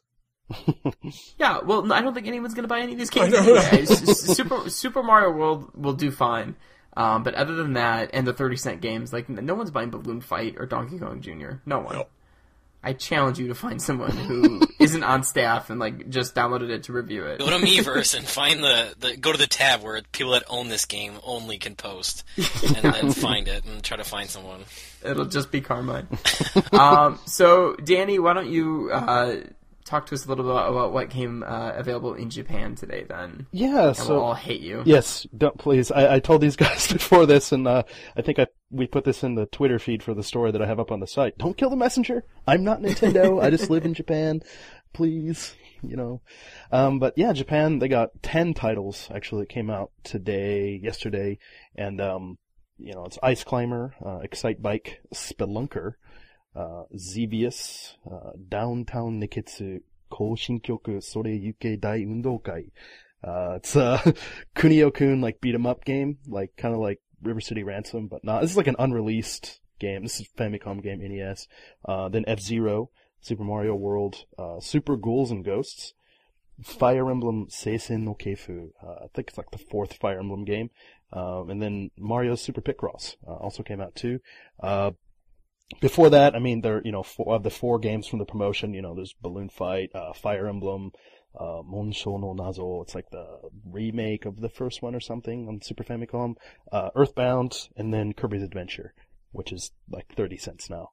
Um, and yeah, and then next week, actually on May 1st, uh, Solomon's Key, Mega Man 3, and Kirby Superstar are coming out, uh, too. So that's kind of awesome. I mean, there's, there's a pretty good list of games available here in Japan. I'm really happy with, you know, and we're, what. we're so happy for you that you're happy about it. yeah. You know, we are we are cheering for you right Yes, now. I, I, I know gamers in, well, not Japan, are like, fuck you, fuck you, fuck you. Probably. it's fine. I accept that.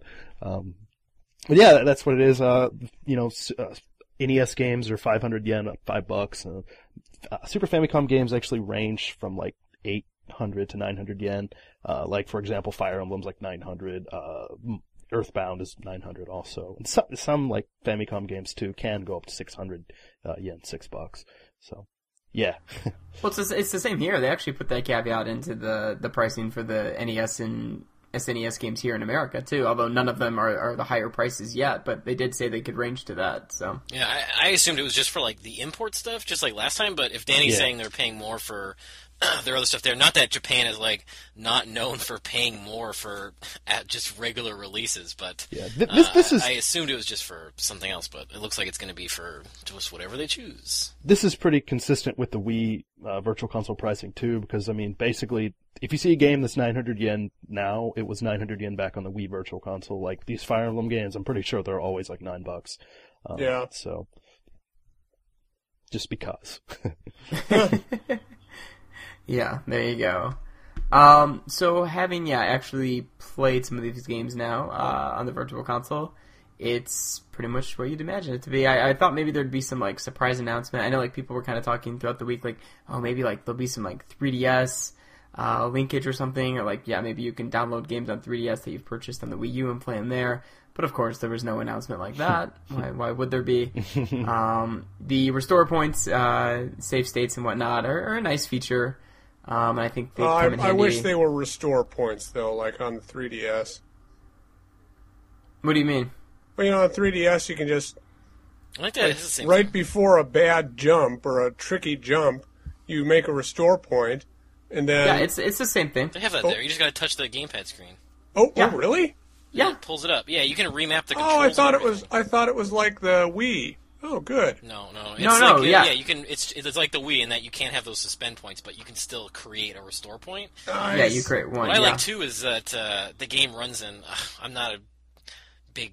I'm not really too familiar with this. What is it? Four by eight or the aspect ratio, like the original aspect yeah, ratio? four, four, four by three. I like that because it takes me forever to set my TV up and my Wii U to be able to go in Wii mode and play Super Nintendo games and whatever in that aspect ratio and not have Without it stretched stretching out. them. But on Yeah. the Wii U Virtual Console, like just naturally is like it'll it'll just show up at that natural, nice aspect ratio. So I Yeah. really appreciate that. it does and look with nice. the button remapping, I'm gonna really look forward to it with Super Metroid because. I, there's Yeah. some control things with Super Metroid that bug me. Like, is it switching missiles or is it like Pressing select, select to get to bizarre. everything. yeah. So, I'll, I'll, I'll tinker around with that. I think with Punch Out, I put the punches to ZL and ZR. I like that a lot. Oh yeah, that would make sense. Um, yeah, so that's cool. I mean, there's a lot of customization. I had some, some weird quirks today with Super Mario World. Like I was, uh, I was playing a two-player game with Tabby, and I believe uh, on the SNES version, if you have just one controller, you just pass it back and forth. Um, so I tried to do that on the Wii U version, and it wasn't, um, it wasn't working. Like I like I couldn't we couldn't both play with the gamepad. So then I grabbed my um you know my pro controller and I, I powered it up. But because the gamepad doesn't take up a like slot of your, your four controllers you can have connected, when I turned on the gamepad it automatically connected to slot one, which also which also wouldn't control the second player.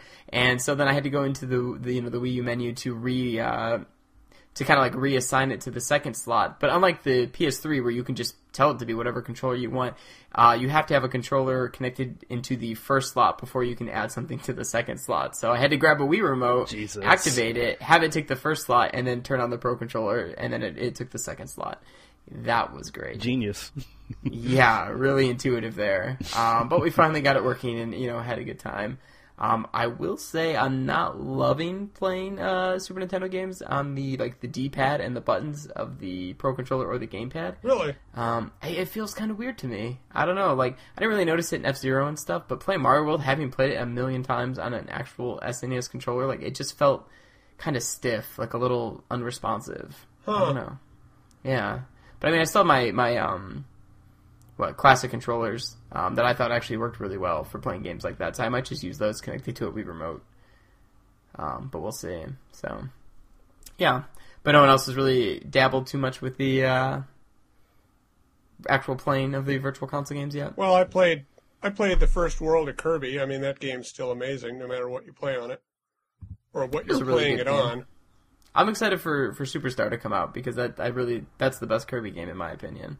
Mm. Um, I played that a lot, but I'm excited. I, I will definitely buy that. Yeah, I'll buy that too. I, I don't have it on the.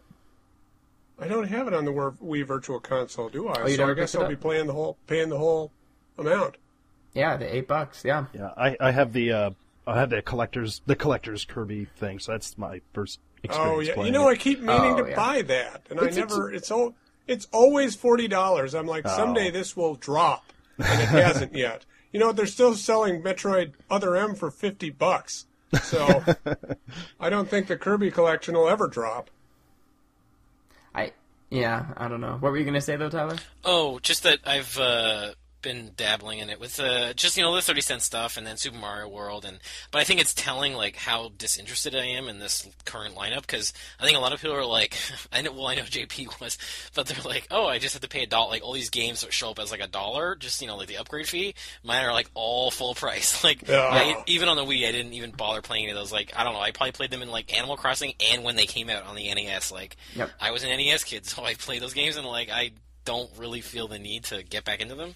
So, and I just picked up the 30 cents stuff. Like, why not? 30 cents. I, Whatever. I know for me, most of my virtual console stuff on the Wii is on my uh, North American Wii, and I, dude, seriously, I have like probably 50 games, but like on my Japanese Wii, I only have like maybe five games, and Oh like man, one of them is like one of the 30 cent Fire Emblem games. I mean, yeah, first world problems, huh? but yeah, so it kind of sucks. You know, if I want to rebuy all that stuff, I will have to literally rebuy it for the full price. But you know, uh, like I was telling these guys before we started recording, like even though that I have you know all of the 30 cent games, including like you know Earthbound and a Fire Emblem, and I still don't even think I've even played them Um, so it's kind of ridiculous.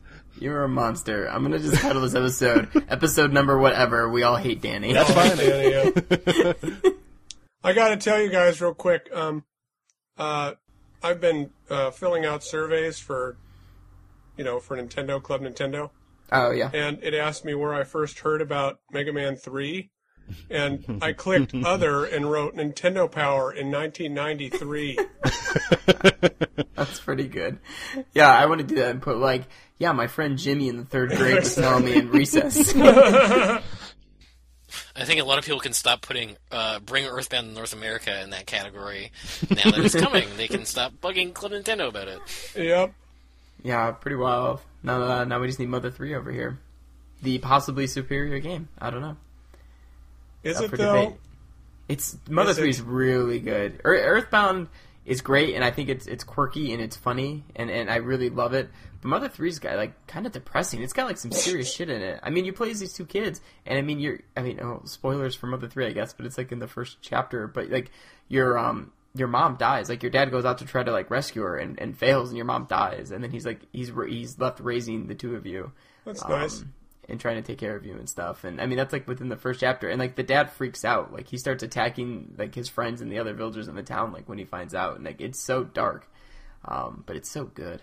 Weren't like the old promos like just people playing it, and then they they say words about how they felt as they played it, and they'd be like, I think the big one was heartrending. They were like heartrending. I think there was even like a, I feel there's footage of like someone pl- like a woman playing it, and like like she would sob, like she was like like a tear down her face, and that is really it is a sad game. It's a sad game. It is. I mean, not throughout. Like I feel like it, it, it's not sad throughout the rest. Although the ending's pretty crazy, but like just that first opening chapter with the mom and everything is really wild. Um, but yeah, good game. But that'll never come, or it will. But it'll like it'll be the launch virtual console title for Wii U two um, Yep. in six years. I feel like we there should still be some um, like precaution. I don't know if I'm misremembering, but I could have swore that there was something like when Iwata was first talking about the Virtual Console for the Wii, that he was like, or they, they said this would be pr- this will be something that we could bring Earthbound to America. I could have swore they said something like as a hypothetical. They're like, now we can bring it over, and it just never happened. And I'm like, okay, we're not we don't have it on Wii U yet. don't get too excited. Like we've Right. told things before. That's true. Yeah, you never know till it's actually there. Um. So yeah, I guess that's about it. Um. We'll just see what keeps coming out. Um. I'm a little surprised that there's really, at least in America, no third party uh, virtual console support whatsoever. I know, uh, Danny, in Japan, you guys got a few things. It looks like, um, like Super Ghouls and Ghosts, and then the uh, the Kunio game. I mean, that's not a Nintendo first party, right? That's a third party yeah, third game. party. And then yeah, And then uh, you guys are getting Mega Man. So yeah, ton, yeah, tons of nothing, stuff. nothing here yet. Oh wait, you guys. Oh, you're get, getting Mega Man on on. Uh, don't you already have it on 3DS or? Yeah, yeah, yeah. I think I think they got all the way up to like four or something on 3DS. Yeah, well, they're on four now. They just came out with that yesterday. Okay, okay. I know in And Japan I they came out with that. it. They came out with that a long time ago. So um, yeah, we'll see. I guess overall, right now, we're all like cool that virtual consoles there. Wish there were games we wanted to play, except for Danny, who has games he can play but doesn't. um, so we'll see. A lot of cool functionality. I'm excited to see what comes out next. How many games they're releasing each week, I think we'll be telling. Um, I mean, the, the Wii started off great with the virtual console. I mean, we were getting like three or four games every week, and then it just completely dried out. Um, so we'll see what happens, but yeah, I guess that'll do it. Anyone else have anything they want to add? I think they really got to blow off, blow out the doors with this because the Wii launched with like 64 and uh, Super Nintendo. Like it had all the systems, and this is just like NES and Super Nintendo, and they're kind of like, well, we're working on N64. Like it's gonna come, and, and Game Boy Advance, and it's, why is it not ready now? So they have to really release some really Why great stuff. Why are we getting Game Boy Advance on the Wii U? And not, yeah. But see, that this kind of feeds into the theory that oh, like they'll be you know like cross-system play or something, or you you know buy it on one and you can play it on your other with your 3DS and your. your That would U. blow my mind if that actually happened. That would be the most progressive thing they've done in like two decades. Yeah, it'd be exciting. We'll see. I mean, there, there's they've obviously released the same games now on the Wii U shop as well as the uh, the 3DS. So, Yeah. I mean, maybe maybe it's in the cards. Who knows? I want some Game Gear games to come to the Wii U because I feel like playing on the gamepad is like playing an actual Game Gear. it's about the same size, I think, and the, the battery lasts about as long. Yeah, that's true. Boom! Take that, Sega. Twenty years later. and Nintendo right now. Uh, right? Yeah. Yeah. All right. So, thanks guys for coming on and I guess doing a lot of trash talking and talking a lot of news. This has been fun. Really, the best kind of podcast. That's all we can do. Uh, so yeah, if you, the listener, have thoughts about the Virtual Console, the Iwata stuff, the E3 stuff, whatever else, uh, you can email us at Nintendo. No, wait, connectivity at NintendoReport.com. I was about to say Nintendo Report at NintendoReport.com. I don't know You what can, that would do. You can try that. Yeah, might do something. Probably not. Uh, or you could just leave some comments in the talkback thread, and we will look at those and respond to you. So, uh, thanks Tyler, Danny, and Zach for being here. yep. Could I make a small small plug really quick? Oh yeah, please do. Okay. Uh, well, another, a new episode of the Famicast is going to be coming out probably shortly after you're able to get this. So yeah, be on the lookout for that.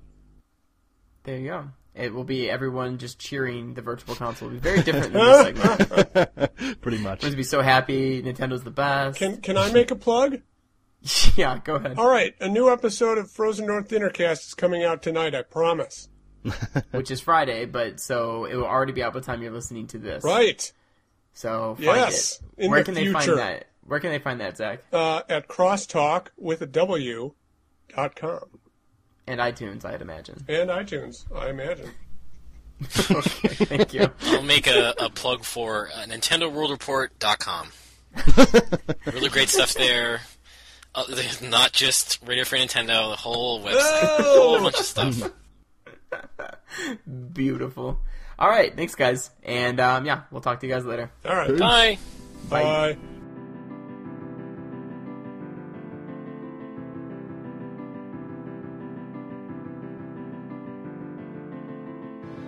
And that will do it for episode 83 of Connectivity. As always, you can send us listener mail to connectivity at nintendoworldreport.com. Uh, if you get a chance to rate and review us on iTunes, that would be awesome. Uh, follow all of us on Twitter. Go to nintendoworldreport.com, look for the Twitter sidebar on the right side of the page, and you'll find all of our usernames there. And uh, be sure to stick around now for a bonus segment all about Doctor Who.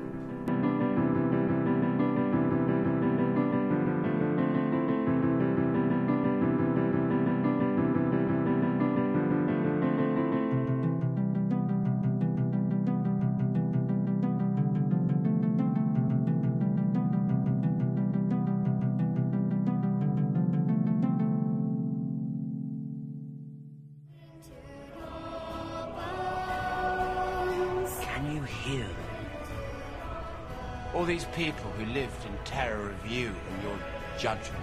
All these people whose ancestors devoted themselves, sacrificed themselves to you. Can you hear them singing?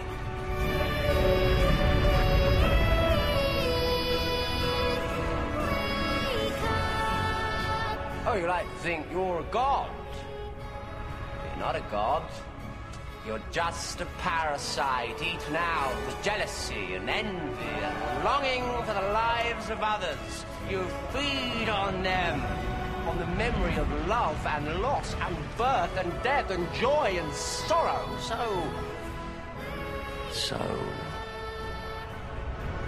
come on then, take mine.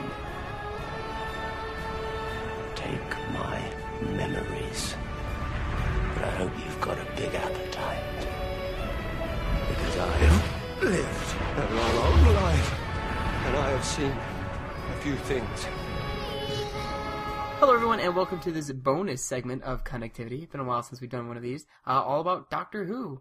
Uh, today I'm with Patrick Barnett Hello, everyone. and Amanda Albert, Hello. who you may remember from the last time we talked Doctor Who after the Christmas special.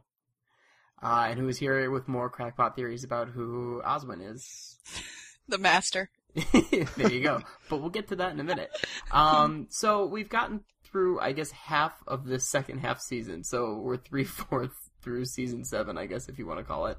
Um, there have been four. Hey, episodes. seven, s- series seven B. Seven B, right, right. My bad.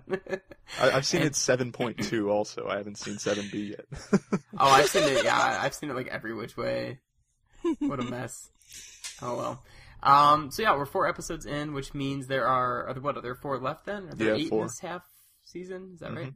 Yeah. Um, so we thought, well, let's just talk about each episode so far, uh, what we've thought, anything that we've learned, which I, I actually don't think we've learned that much, uh, much to my surprise. Um, but we'll talk about that, I guess, after we, we kind of go over each episode. So right out the gate, we had the Bells of St. John, uh, where we meet Oswin once again, or Clara, or whatever, you know, she has a few different names, I guess. Clara is, I guess, what we're Clara Oswald. yeah, is what I guess her official name.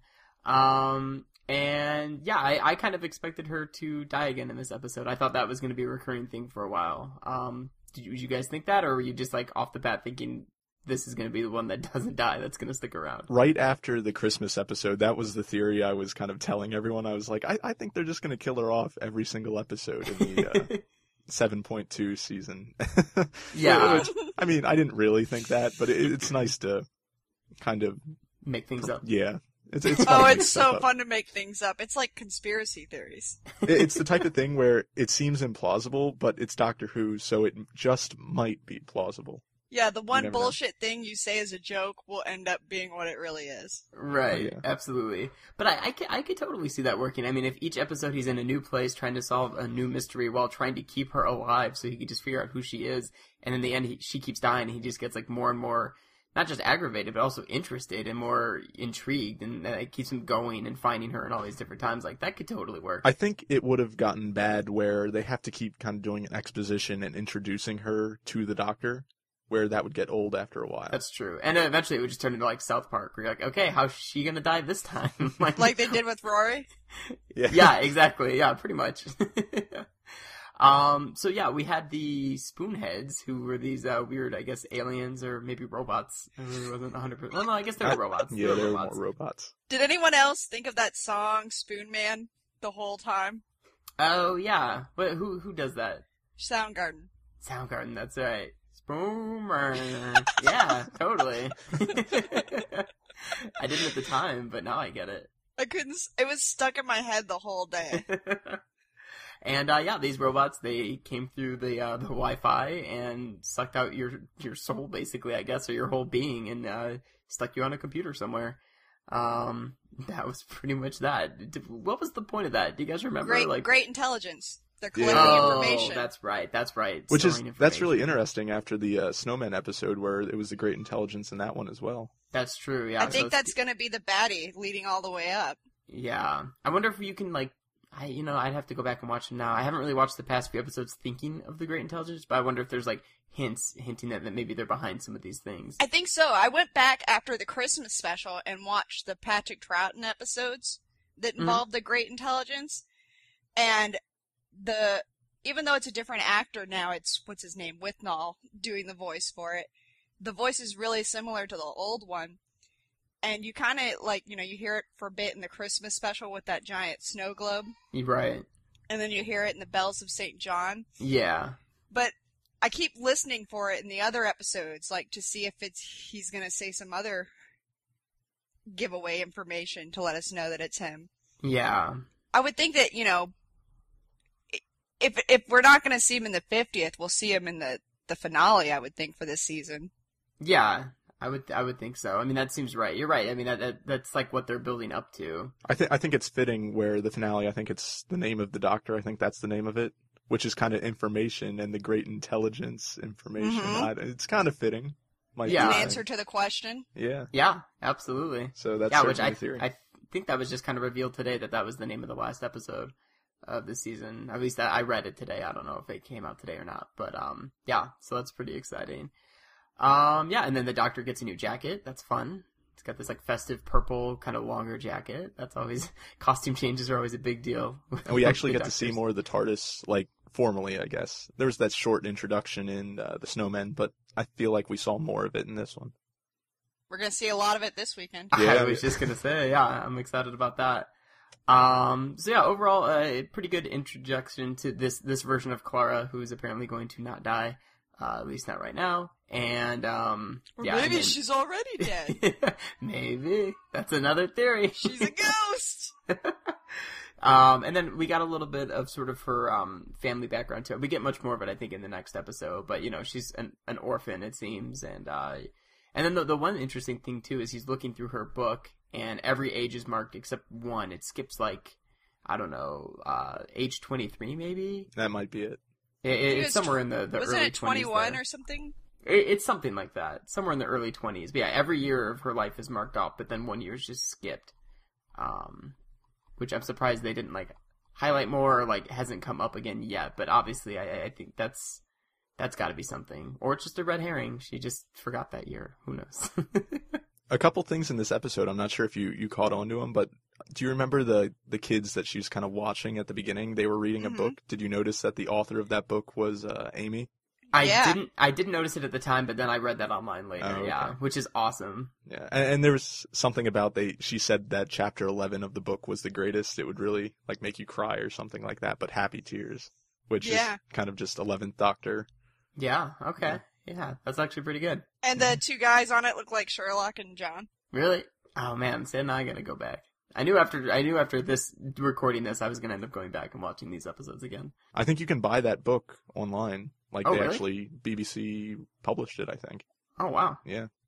Oh, there wanna- better be some clues in there. I'll Yeah. read that shit. Yeah, you read them in and then report back to us. I hope I'm not making stuff up.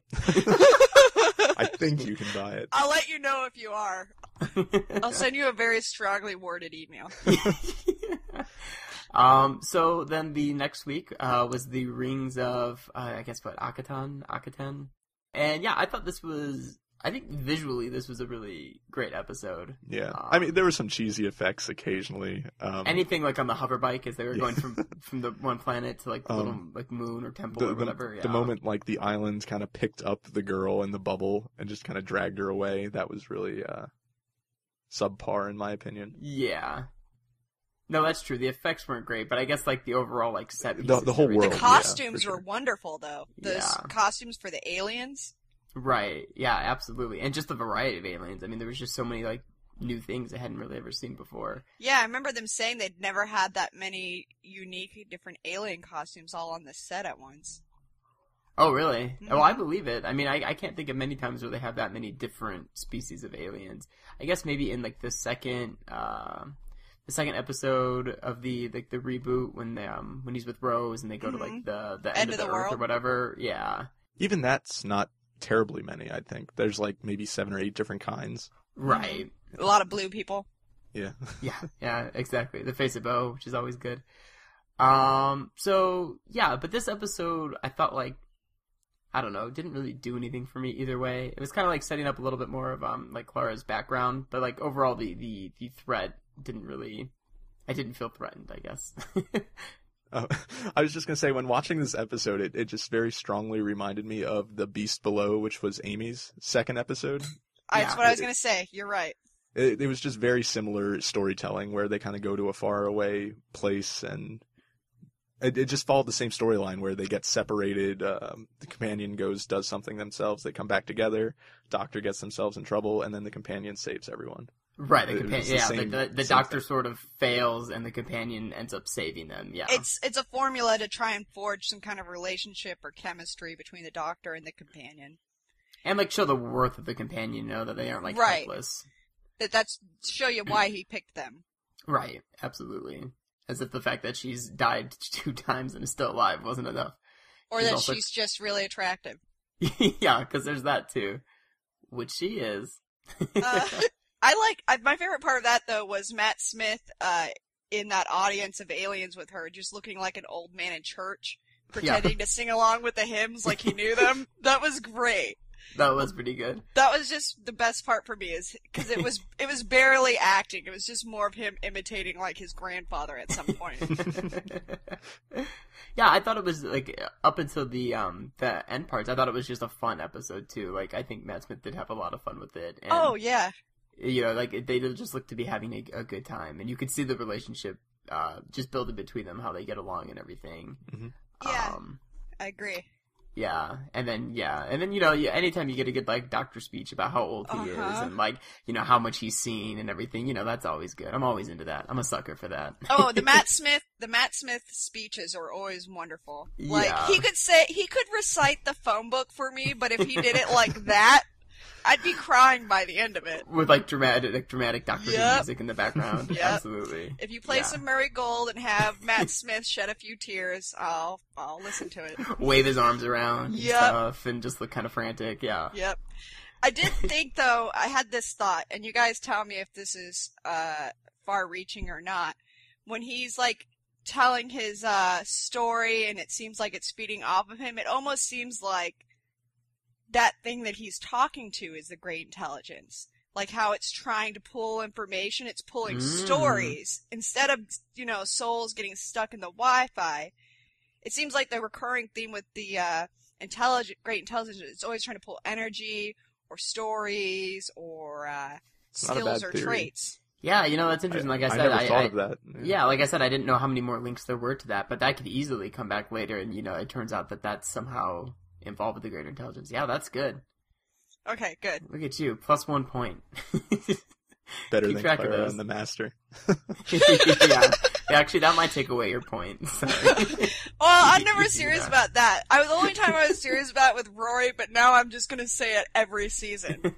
Someone's got to be the master. Every season, someone's the master. My, Mike was joking with me today. He was like, "My new theory is that the Doctor is the master."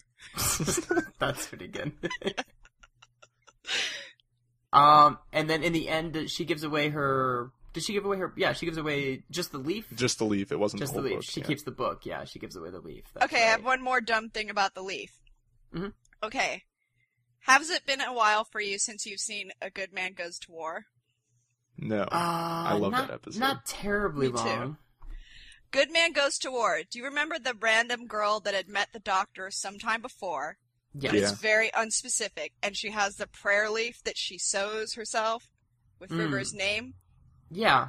It was just interesting to me that Clara had the leaf, and then this girl has a prayer leaf. And I don't, I'm not necessarily saying it's the same person, but I wonder because this, the planet was it called Akhaten Yeah. has some Yeah, significance, and it seems like there's a lot of religion throughout the universe tied to this place. I wonder if somehow that influences what this prayer leaf has come to be. I could see that. Yeah, that's actually really interesting. Sounds crazy enough. It just might work. right. Yeah. Now I'd have to. I want to go back and watch that episode now. But yeah, that that would totally make sense. I mean, why not? It's like the origin. Of, yeah. I mean, this leaf saved them. So, So maybe it's like, you know, a story that gets handed down. right. Yeah. Totally. I'd buy that. All right. Look at that. Two points. Okay. You're killing it. Alright. Um, and so from there, we move to this like great, like sweeping new like planet with all these species to being stuck in a submarine. Um, not that it was bad. I actually liked this episode a lot. But now we are into the uh, Cold War, and the Doctor winds up on a sinking submarine, a Russian submarine, nonetheless. And the TARDIS quickly runs away, leaving them stranded in the submarine. Which I, what was his explanation for that? that He reset got, the like- HADS, the HADS system. Okay, which is like Hostile Action dis- Displacement System. Right, where like the TARDIS protects itself if something's happening. Yeah, if something hostile happens, it relocates. Yeah, which it figured a submarine filling with water was hostile enough and Yeah. ran away. Which Patrick Troughton did too. Oh, okay. They so that's keep- happened before. Yeah, they keep pulling. I know every episode, it seems like they make some reference to something he said. This season, at least. Okay. Well, that's good. I mean, because at first it just seemed kind of like, well, what? It seems like a weird. Every time they're like stuck somewhere, there's always some weird reason they have to make up why he can't just get to the TARDIS. It's still a weird bullshit plot hole, but because this show has gone on for 50 years, they can just pull a plot hole out of their ass from so long ago that it seems Yeah. like there's continuity. right. Yeah, but that's fine. I'm I'm I'm good with it. Yeah, me too. I'll, I'll buy totally. I'll totally buy that cheap trick. and then so we had the um uh, what do they call him like the ice warrior ice, yeah, Ice Warrior. ice warrior uh this crazy huge alien in this robotic suit and you know the doctor's talking about how he's never seen one outside of his suit and then it leaves its suit and, and we never actually see it Well, you do at the suit. end. Do you do you see the whole thing or just Oh, its just kind of mostly face? his face. Yeah. You see its face and then you see its hands, mostly. Which are really gross. It needs a manicure real bad. it was just great. Like it just reminded me like of a really like low budget horror movie. I mean, every time it attacked someone, it, its hands just came out from the ceiling and just grabbed people's faces. That's what I love about Mark Gatiss though, is I I think he's a lot of fun as a writer, but every episode he does kind of has a B horror movie vibe to it. What else? What other episodes has he done? He did. Uh, he's done a few. He did. Um, in series one, he did. Uh, what's the one with Charles Dickens and the ghosts? Oh. Oh, I don't know what it's called, but I know what you mean. I know what was you're he about, yeah. the writer of the Doctor's Wife episode from last season? No, that was Neil Gaiman. Yeah, that was okay. yeah special guest. I get those Neil two Gaiman, mixed yeah. up. hmm Uh, let's see. For Doctor Who, he wrote. I'm going to look this up. Neil Gaiman did another episode this season, didn't he? He's Oh, he did The coincided Unquiet Dead. episode. Idiot's Lantern, Victory of the Daleks, Night Terrors, Cold War, and Crimson Horror, which is coming up later this season. Oh, Okay. okay. Night Night Terrors was the one with the the creepy dolls when they got sucked into the dollhouse. Oh yeah. Okay. Yeah. Okay. Similar kind of thing. Yeah, I don't remember Yeah. the effects looking too great in that, but um.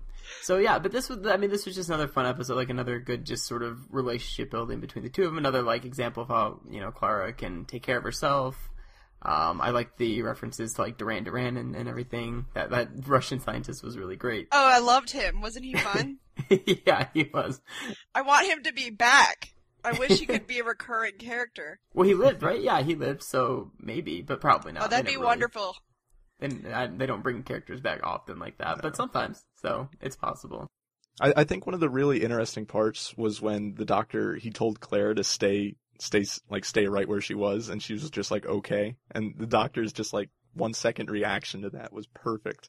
Yeah, because he's taken aback by that. Yeah, it's like the 'cause- first time that's happened. I, I can't think of any situation where the companion literally did exactly what he said. Right, they always tail along or don't stay put or something. Yeah, that's true. Yeah, and his reaction was was perfect. that was good. Yeah, but uh, uh, kind of similar to the last one, the threat really never bothered me. And you know, maybe I missed something. How did Clara know like anything about his that guy's daughter? Do we know that? Did I miss something? He talked about him e- early on. He talked about them singing the old songs. Okay, I must have just missed that because I was like, how did she? How did she know that? But yeah, but then again, same thing. You know, that was her intervening and sort of sa- saving them instead of the doctor who was ready just to pretty much kill everyone to to save the world. Um, which it seems like he's been ready to do a lot lately. Have you felt that this season, at least this like second half of the season with Clara, all the uh, enemies and evil guys are kind of not as evil and uh, deadly as they have been in the past? Mm-hmm. I would agree Like- with that. Yeah, like um, the Spoonheads were just simply storing people. This guy was just trying to get out from where he lived, he would or where he was stuck. And then, right. uh, I guess the planet was trying to be evil, but all he was really doing was he was just hungry. He needed some food. yeah, and they had they had something worked out where it would have satiated him, but then Yeah. you know it just the there was agents working against that. Um, so yeah, no, I agree with that. I mean, I've I've talked about it before. Like, I almost wish every episode didn't have to have this like villain that just ended up being resolved easily and and didn't really have much impact. Like, I wish there would be episodes of Doctor Who that were just like strictly character building you know like i think of shows like lost where there are episodes that like it's not like every episode had the smoke monster or had the others or you know something bad going on like there could be episodes that were entirely just about developing characters And I Well, think they've done this- that in the past. The uh, the Amy episode where she kind of like got stuck in that one time. Mm, the girl Yeah. who waited. yeah but even still that it was there was that threat of her like dying you know and it, it wasn't as apparent a threat as like an alien coming to kill them but still like that, that okay that's fair that's a pretty good example but like other than that i feel like every episode always has to have yeah, some yeah, I completely agree with you. That was the the one thing I could think of where Yeah. it didn't follow that formula. a lot of times the bad guy just ends up being sort of like a detriment because the bad guy's not like fully like realized and it's just resolved so quickly like in the last five minutes that it just there's no like I don't know it never felt dangerous or foreboding in any way. Like, there hasn't been a good Dalek episode where they're like holding someone hostage and going to kill someone or something like that. Like Right. even the last Dalek episode, it was just a case of they went and collected the doctor just so they could so the doctor could help them with something. Right. And I feel like there hasn't been a good episode where people are actually like dying and like there there's a sense of drama. Like I think of um the like library of silence. or- Yeah. Yeah. where Um, they get picked off like flies. one right, and like one. people are actually dying and like you feel like the sense that like this is something bad that the doctor actually has to like work through. And there hasn't really been an episode like that at all this season, I don't think. I, I think the tone of the show has really shifted after David Tennant left because I think David Tennant was kind of better at that dealing with the death than maybe Matt Smith is. Yeah, maybe. What do you what do you think what do you think, Amanda? I don't know. I think it's uh it's got to be uh, a harmonious marriage between both things. I think when you get the right writer and it's the right point in the show and the right chemistry between the actors, the conflict with the the monster or the baddie or the whatever the threat is, that pushes forward the character development. Right. I In mean- the best examples it does, yeah. Yeah, like the girl who waited or um the doctor's wife. The yeah, there is an obvious uh threat in it, but it's pushing forward an already existing conflict between the characters and because of the threat, they're able to sort out the conflict. Right. Like it kind of jump starts the conversation that the doctor probably was hesitant to have, you know?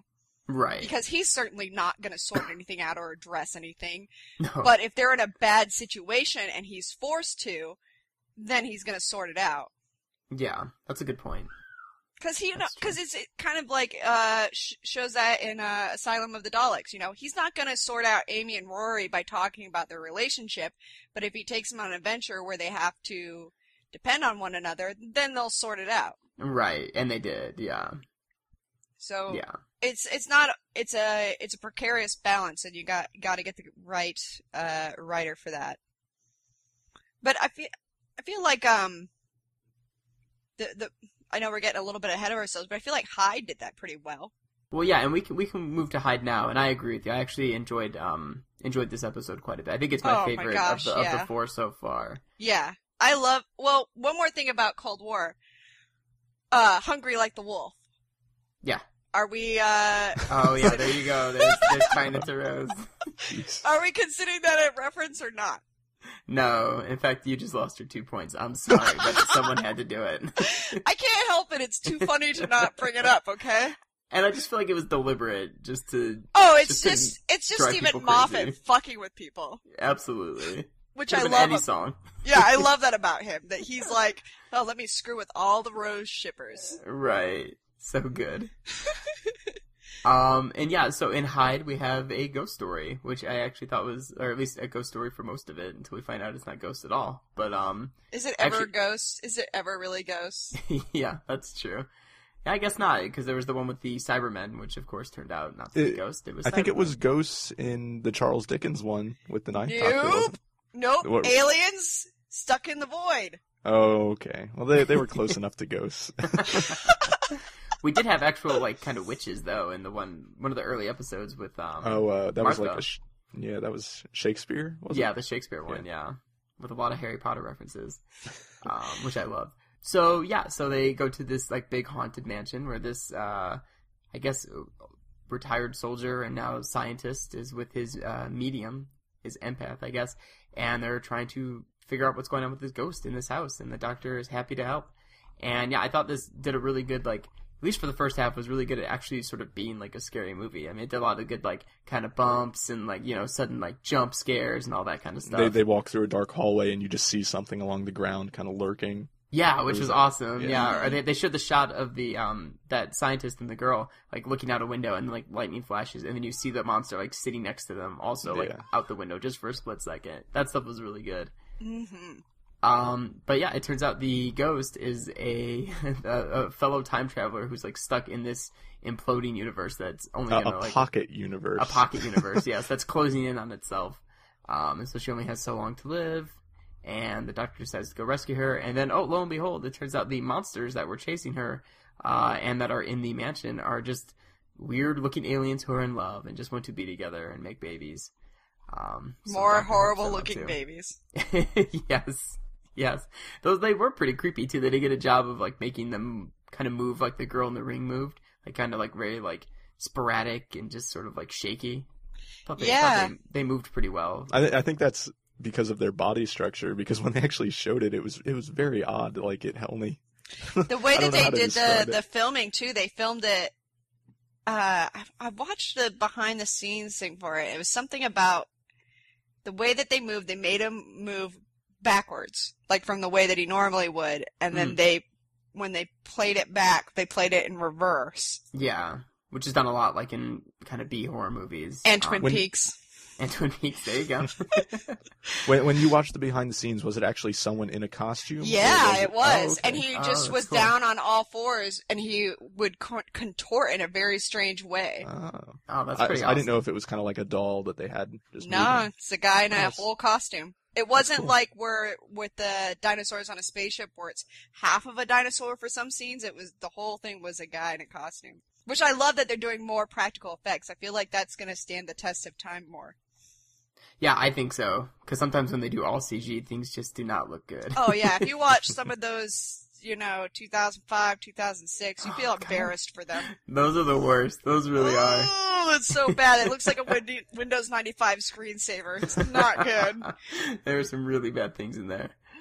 Um. So yeah, and then um, I thought this episode for sure was when we were going to get like some tidbit into um like into Clara and like what her deal is a little bit um like with the empath and everything, but we don't. Um, she's just kind of like yeah, she's just a normal girl. Like, what do you mean? She's a Uh, normal girl, girl who the TARDIS hates. Yeah, which is great. I love that kind of building relationship between them. You get that a little bit in the second episode. She kind of says to the um the one girl who ends up being the sacrifice, "No, I don't I don't think it likes me." Um, and then you get more of that in this episode. Although the TARDIS does eventually let her in, so I wonder if Do you think there's a reason? That the TARDIS doesn't like her. I feel Yeah. like it. Yeah, I feel Uh, like it'll. Here, here's the time to interject my uh, crackpot theory. Oh, I- yes, here we yes, go. yes, yes, yes. this this isn't my theory. I read this online somewhere else, but it's pretty pretty Did you plausible. read it on Tumblr? It wasn't Tumblr. It was uh, I, it was a review for the A- on AV Club. It was Oh one of their shit! things. oh, They, they they said that Clara is another TARDIS. That's why she pops up all over time. She's another What? TARDIS whose chameleon circuit's broken, and she's stuck in the Clara. Oh form. wow, What? that's a pretty wild. Uh, and then there you go, and it's actually the Master's TARDIS, Uh, they compared.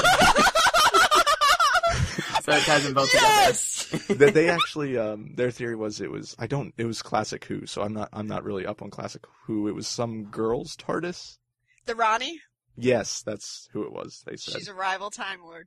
yeah, her TARDIS. That's who they said it was, and Mhm. I, I don't but really they know don't. anything But they don't that, own so- the rights to that character, so there's no way they could license it. Mm. Hmm. But see, that would be interesting. Like if that's how this season ended with a, a rival Time Lord, and then at the 50th anniversary, you have Matt Smith and David Tennant working together to bring down this rival Time Lord. Bring down Clara, Yeah, who is a TARDIS. That- yeah. Well, I heard the rumors that supposedly she's something like she's something like a fixed point in time, and that's why the TARDIS doesn't know how to to deal with her or process her. Much Mhm. like the way she didn't like uh, Captain Jack Harkness. yeah, that's true. Yeah. Yeah, that's a good point. Something, yeah, I mean, it's got to be something that, or like a paradox or something that, yeah, it just isn't agreeing. I just can't Uh. decide what's a red herring and what's not. Yeah, there's a lot to go off of. um, and I'm excited for this next episode, uh, because it's all going to be inside the TARDIS, which I think is interesting. Um, I hope it's more than just hallways, like they Oh, did in better The. Doctor's Wife, where that was just strictly when they were wandering around. It was just Yeah. all hallways. Well, Steven Moffat complained about an episode of Classic Who when he was a kid that showed uh, just corridors, and that that really infuriated him as a child. And so uh, the fellow that he had write this episode, you know, he said, "Let's not make it corridors." So it, it better freaking not. I'll be furious. Yeah.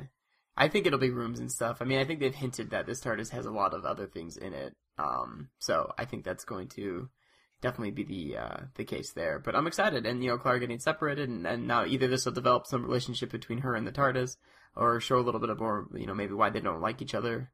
Have you s Um, have you seen any of the images for the episode? I saw, I watched like the, you know, the little trailer that was at the end of the last episode, but I haven't looked at like actual, like official pictures from the episode. No, is there something, something yeah, in there? there's this great photo of uh, the doctor looking at these white lights hanging from uh, the ceiling, and they have Gallifreyan written on them. And supposedly those are going to be future console rooms. there's like an area of the TARDIS where it has these little white lights. They almost look like eggs with Gallifreyan, and that's all future consoles. Oh, weird. They like grow into the room. Yeah. Oh, wow. That's pretty cool. I love the thought of it being like part organic and part machine. That's so Yeah. interesting to me. Which makes sense the way it's all like it restructures itself, and I mean, obviously it has a mind of its own. Um, But it's like this symbiotic relationship with the Doctor. It's so neat. yeah. What were you saying, Patrick? I, I was wondering, do you think they're going to explain in this episode why the TARDIS has changed its look in between the two uh, halves of this season? Maybe. I mean, that Didn't come they into kind of already because uh, the Doctor's changed so much? Is that why? I would Did think he, so. Did he say that? That like he changed it just because? I think it's kind of inferred. You think so? I'm just because of what he went much. through with with Amy and Rory, he just needed to change it just to different scenery. Forget about them, maybe. I don't necessarily think forget about them, but I, I mean, the way that I inferred it is that when that happened, he kind of changed his whole demeanor. Like he was going to close himself off, and you know, the previous TARDIS was kind of warm and homey like a hobbit hole, and this one's kind of cold and uh, like a doctor's office a little bit. Yeah, that's But true. I love this one so much more. I, I feel love like It's, it. I feel like it's gotten more inviting as the season's gone along. But there definitely that that Christmas episode when he first walks into it, it definitely looks just sterile and uh and yeah, definitely just lonely. Um, I think I was telling you, Scott, I feel like the new TARDIS is built around a moving camera inside the yeah, like yeah, inside the console room itself. I feel like they can move the camera around a lot more than just having stationary shots. I would agree with that. Yeah. yeah. The old TARDIS, like it just felt like they could only do so many shots, like from from like a few select angles. But it does feel like a big like space now that they can do a lot of different things in. Um, I think it's because they have that like center area and then just the space on the outside is just kind of empty. There's nothing there. yeah, So you can kind of move the camera around it. yeah. Yeah, and they've done a lot of cool shots that they haven't done before now. Like in that Christmas special, you know, that was the first time when Clara's opening the door and you're going in and you're following the whole three, whole way through. They hadn't done something like that before, and I think with this new layout, they're able to maneuver a lot more easily. Yeah. It's more straightforward where you like just open the door and it is a straight path right to the center console. Like yeah, it feels seamless. Yeah. Yeah. So I'm excited for this episode, though. I, I expect a lot of jokes about rooms he doesn't remember, rooms he's never seen since it's been redesigned, and I hope there is like people inside the TARDIS that he has locked up somewhere. well, it kind of the the little trailer made it look like that. Is that that- is that- Yeah, I it think made Is it look where I'm like getting that idea from? yeah, it made it. Yeah, you're just stealing what they actually did. Um, I couldn't remember why here's my idea that I totally didn't see anywhere officially at the end of the last episode. I, I, I credited AV Club for the last one. um, but yeah, yeah, it definitely looks like they stumble up upon something in the TARDIS. Like it, it looks like he has prisoners or something. Um, unless something's just like been stowed on the on the TARDIS that he didn't know about. But it looked like it was something he had put there. How great is that part in the trailer where he's yelling at Clara, asking her what she is, if she's a trap? Oh yeah, that's gonna be good. Although, but that that could easily misdirection. That could just be Yeah. like. Like she's like, "Is this a trap?" And he's like, "Are you a trap?" And then it's just like a throwaway quip, and then that's it. Yeah, it's as misleading as the Mad Men trailers. Yeah, exactly. God, I hate those. Um. So yeah, that that's it for so far. Um. I don't know. Do you guys think we'll get anything about Clara before the finale, or you think it'll just all come out at the, at the finale? I think those last two episodes, like the end of the Cybermen episode, which is the Mhm. second to last, and Yeah. then that last one. I agree. Yeah, and Matt Smith said uh, he knows now who she is, so we have to know at least by the end of it. Yeah. Um, Cool. Do you guys think they're actually going to reveal the Doctor's name at the end of the season? Oh fuck no, they're not gonna No. do that. it's like some. It's just going to be some Steven Moffat trick. Yeah. Of course. Can I tell you something stupid that I read on the internet about the doc- doctor's name? I would have it no other way. Uh, I read on the internets that supposedly, in the name of the doctor, we're going to see the fields of Trenzalore, and that this is where the doctor's grave is. Yeah, I've heard that too. I've heard that this might. Did you he- too? Yeah, I've heard that he would. I've heard that he would die this episode, is what people are saying too. but he's Um, not going to because there's the 50th anniversary. Oh, good point. Yeah, Mhm. that's true. Yeah, I didn't even think And about he that. signed on for 2014. Uh, Did he now? Mhm. Cool. Oh, so I didn't even hear that. Okay, so I, cool. I- the last I had heard was rumored to like regenerate maybe at the end of the 50th anniversary. But um, yeah, but I had heard that that maybe that episode would go there. Um, so that's exciting. We'll see what happens with that, and maybe I'm excited some- that uh, Alex Kingston is in it. I wonder what the Oh, River yeah. Song tie-in is going to be. Well, Yeah. I, I I read somewhere that the previous title before they named it uh, the name of the doctor, it was going to be called the Funeral of River Song. Yes, I read that too. Yes, I was hesitant to say anything for fear of you guys being like, "What?" she's just making this stuff up. Well, um, yeah, but she we didn't know. want I lose mean, more points, Scott. but we yeah, Yeah. exactly negative one. Um, but we know that would just be like misleading because we know where she dies. I mean, we've seen her die. oh yeah, anyway. the first episode about she appeared, she died. So Yeah. Well, how do we know that time isn't rewritten? How do we know Clara isn't River? you're right. Maybe she regenerated. Yep. Or maybe Clara's the doctor. Yeah. Oh man, that'd be great. Mike Mike's theory is because he saw Clara as a child with a sweater that had two hearts on it that she's the twelfth doctor. I would love a, a female doctor. I think that would be cool. I would be totally okay with this actress playing the twelfth doctor. I'd be hesitant for an unknown, With anyone else, but I like this yeah. actress. She's very good. yeah, I could see it. She's she's funny. I feel like they wouldn't do that though because of the backlash they may get.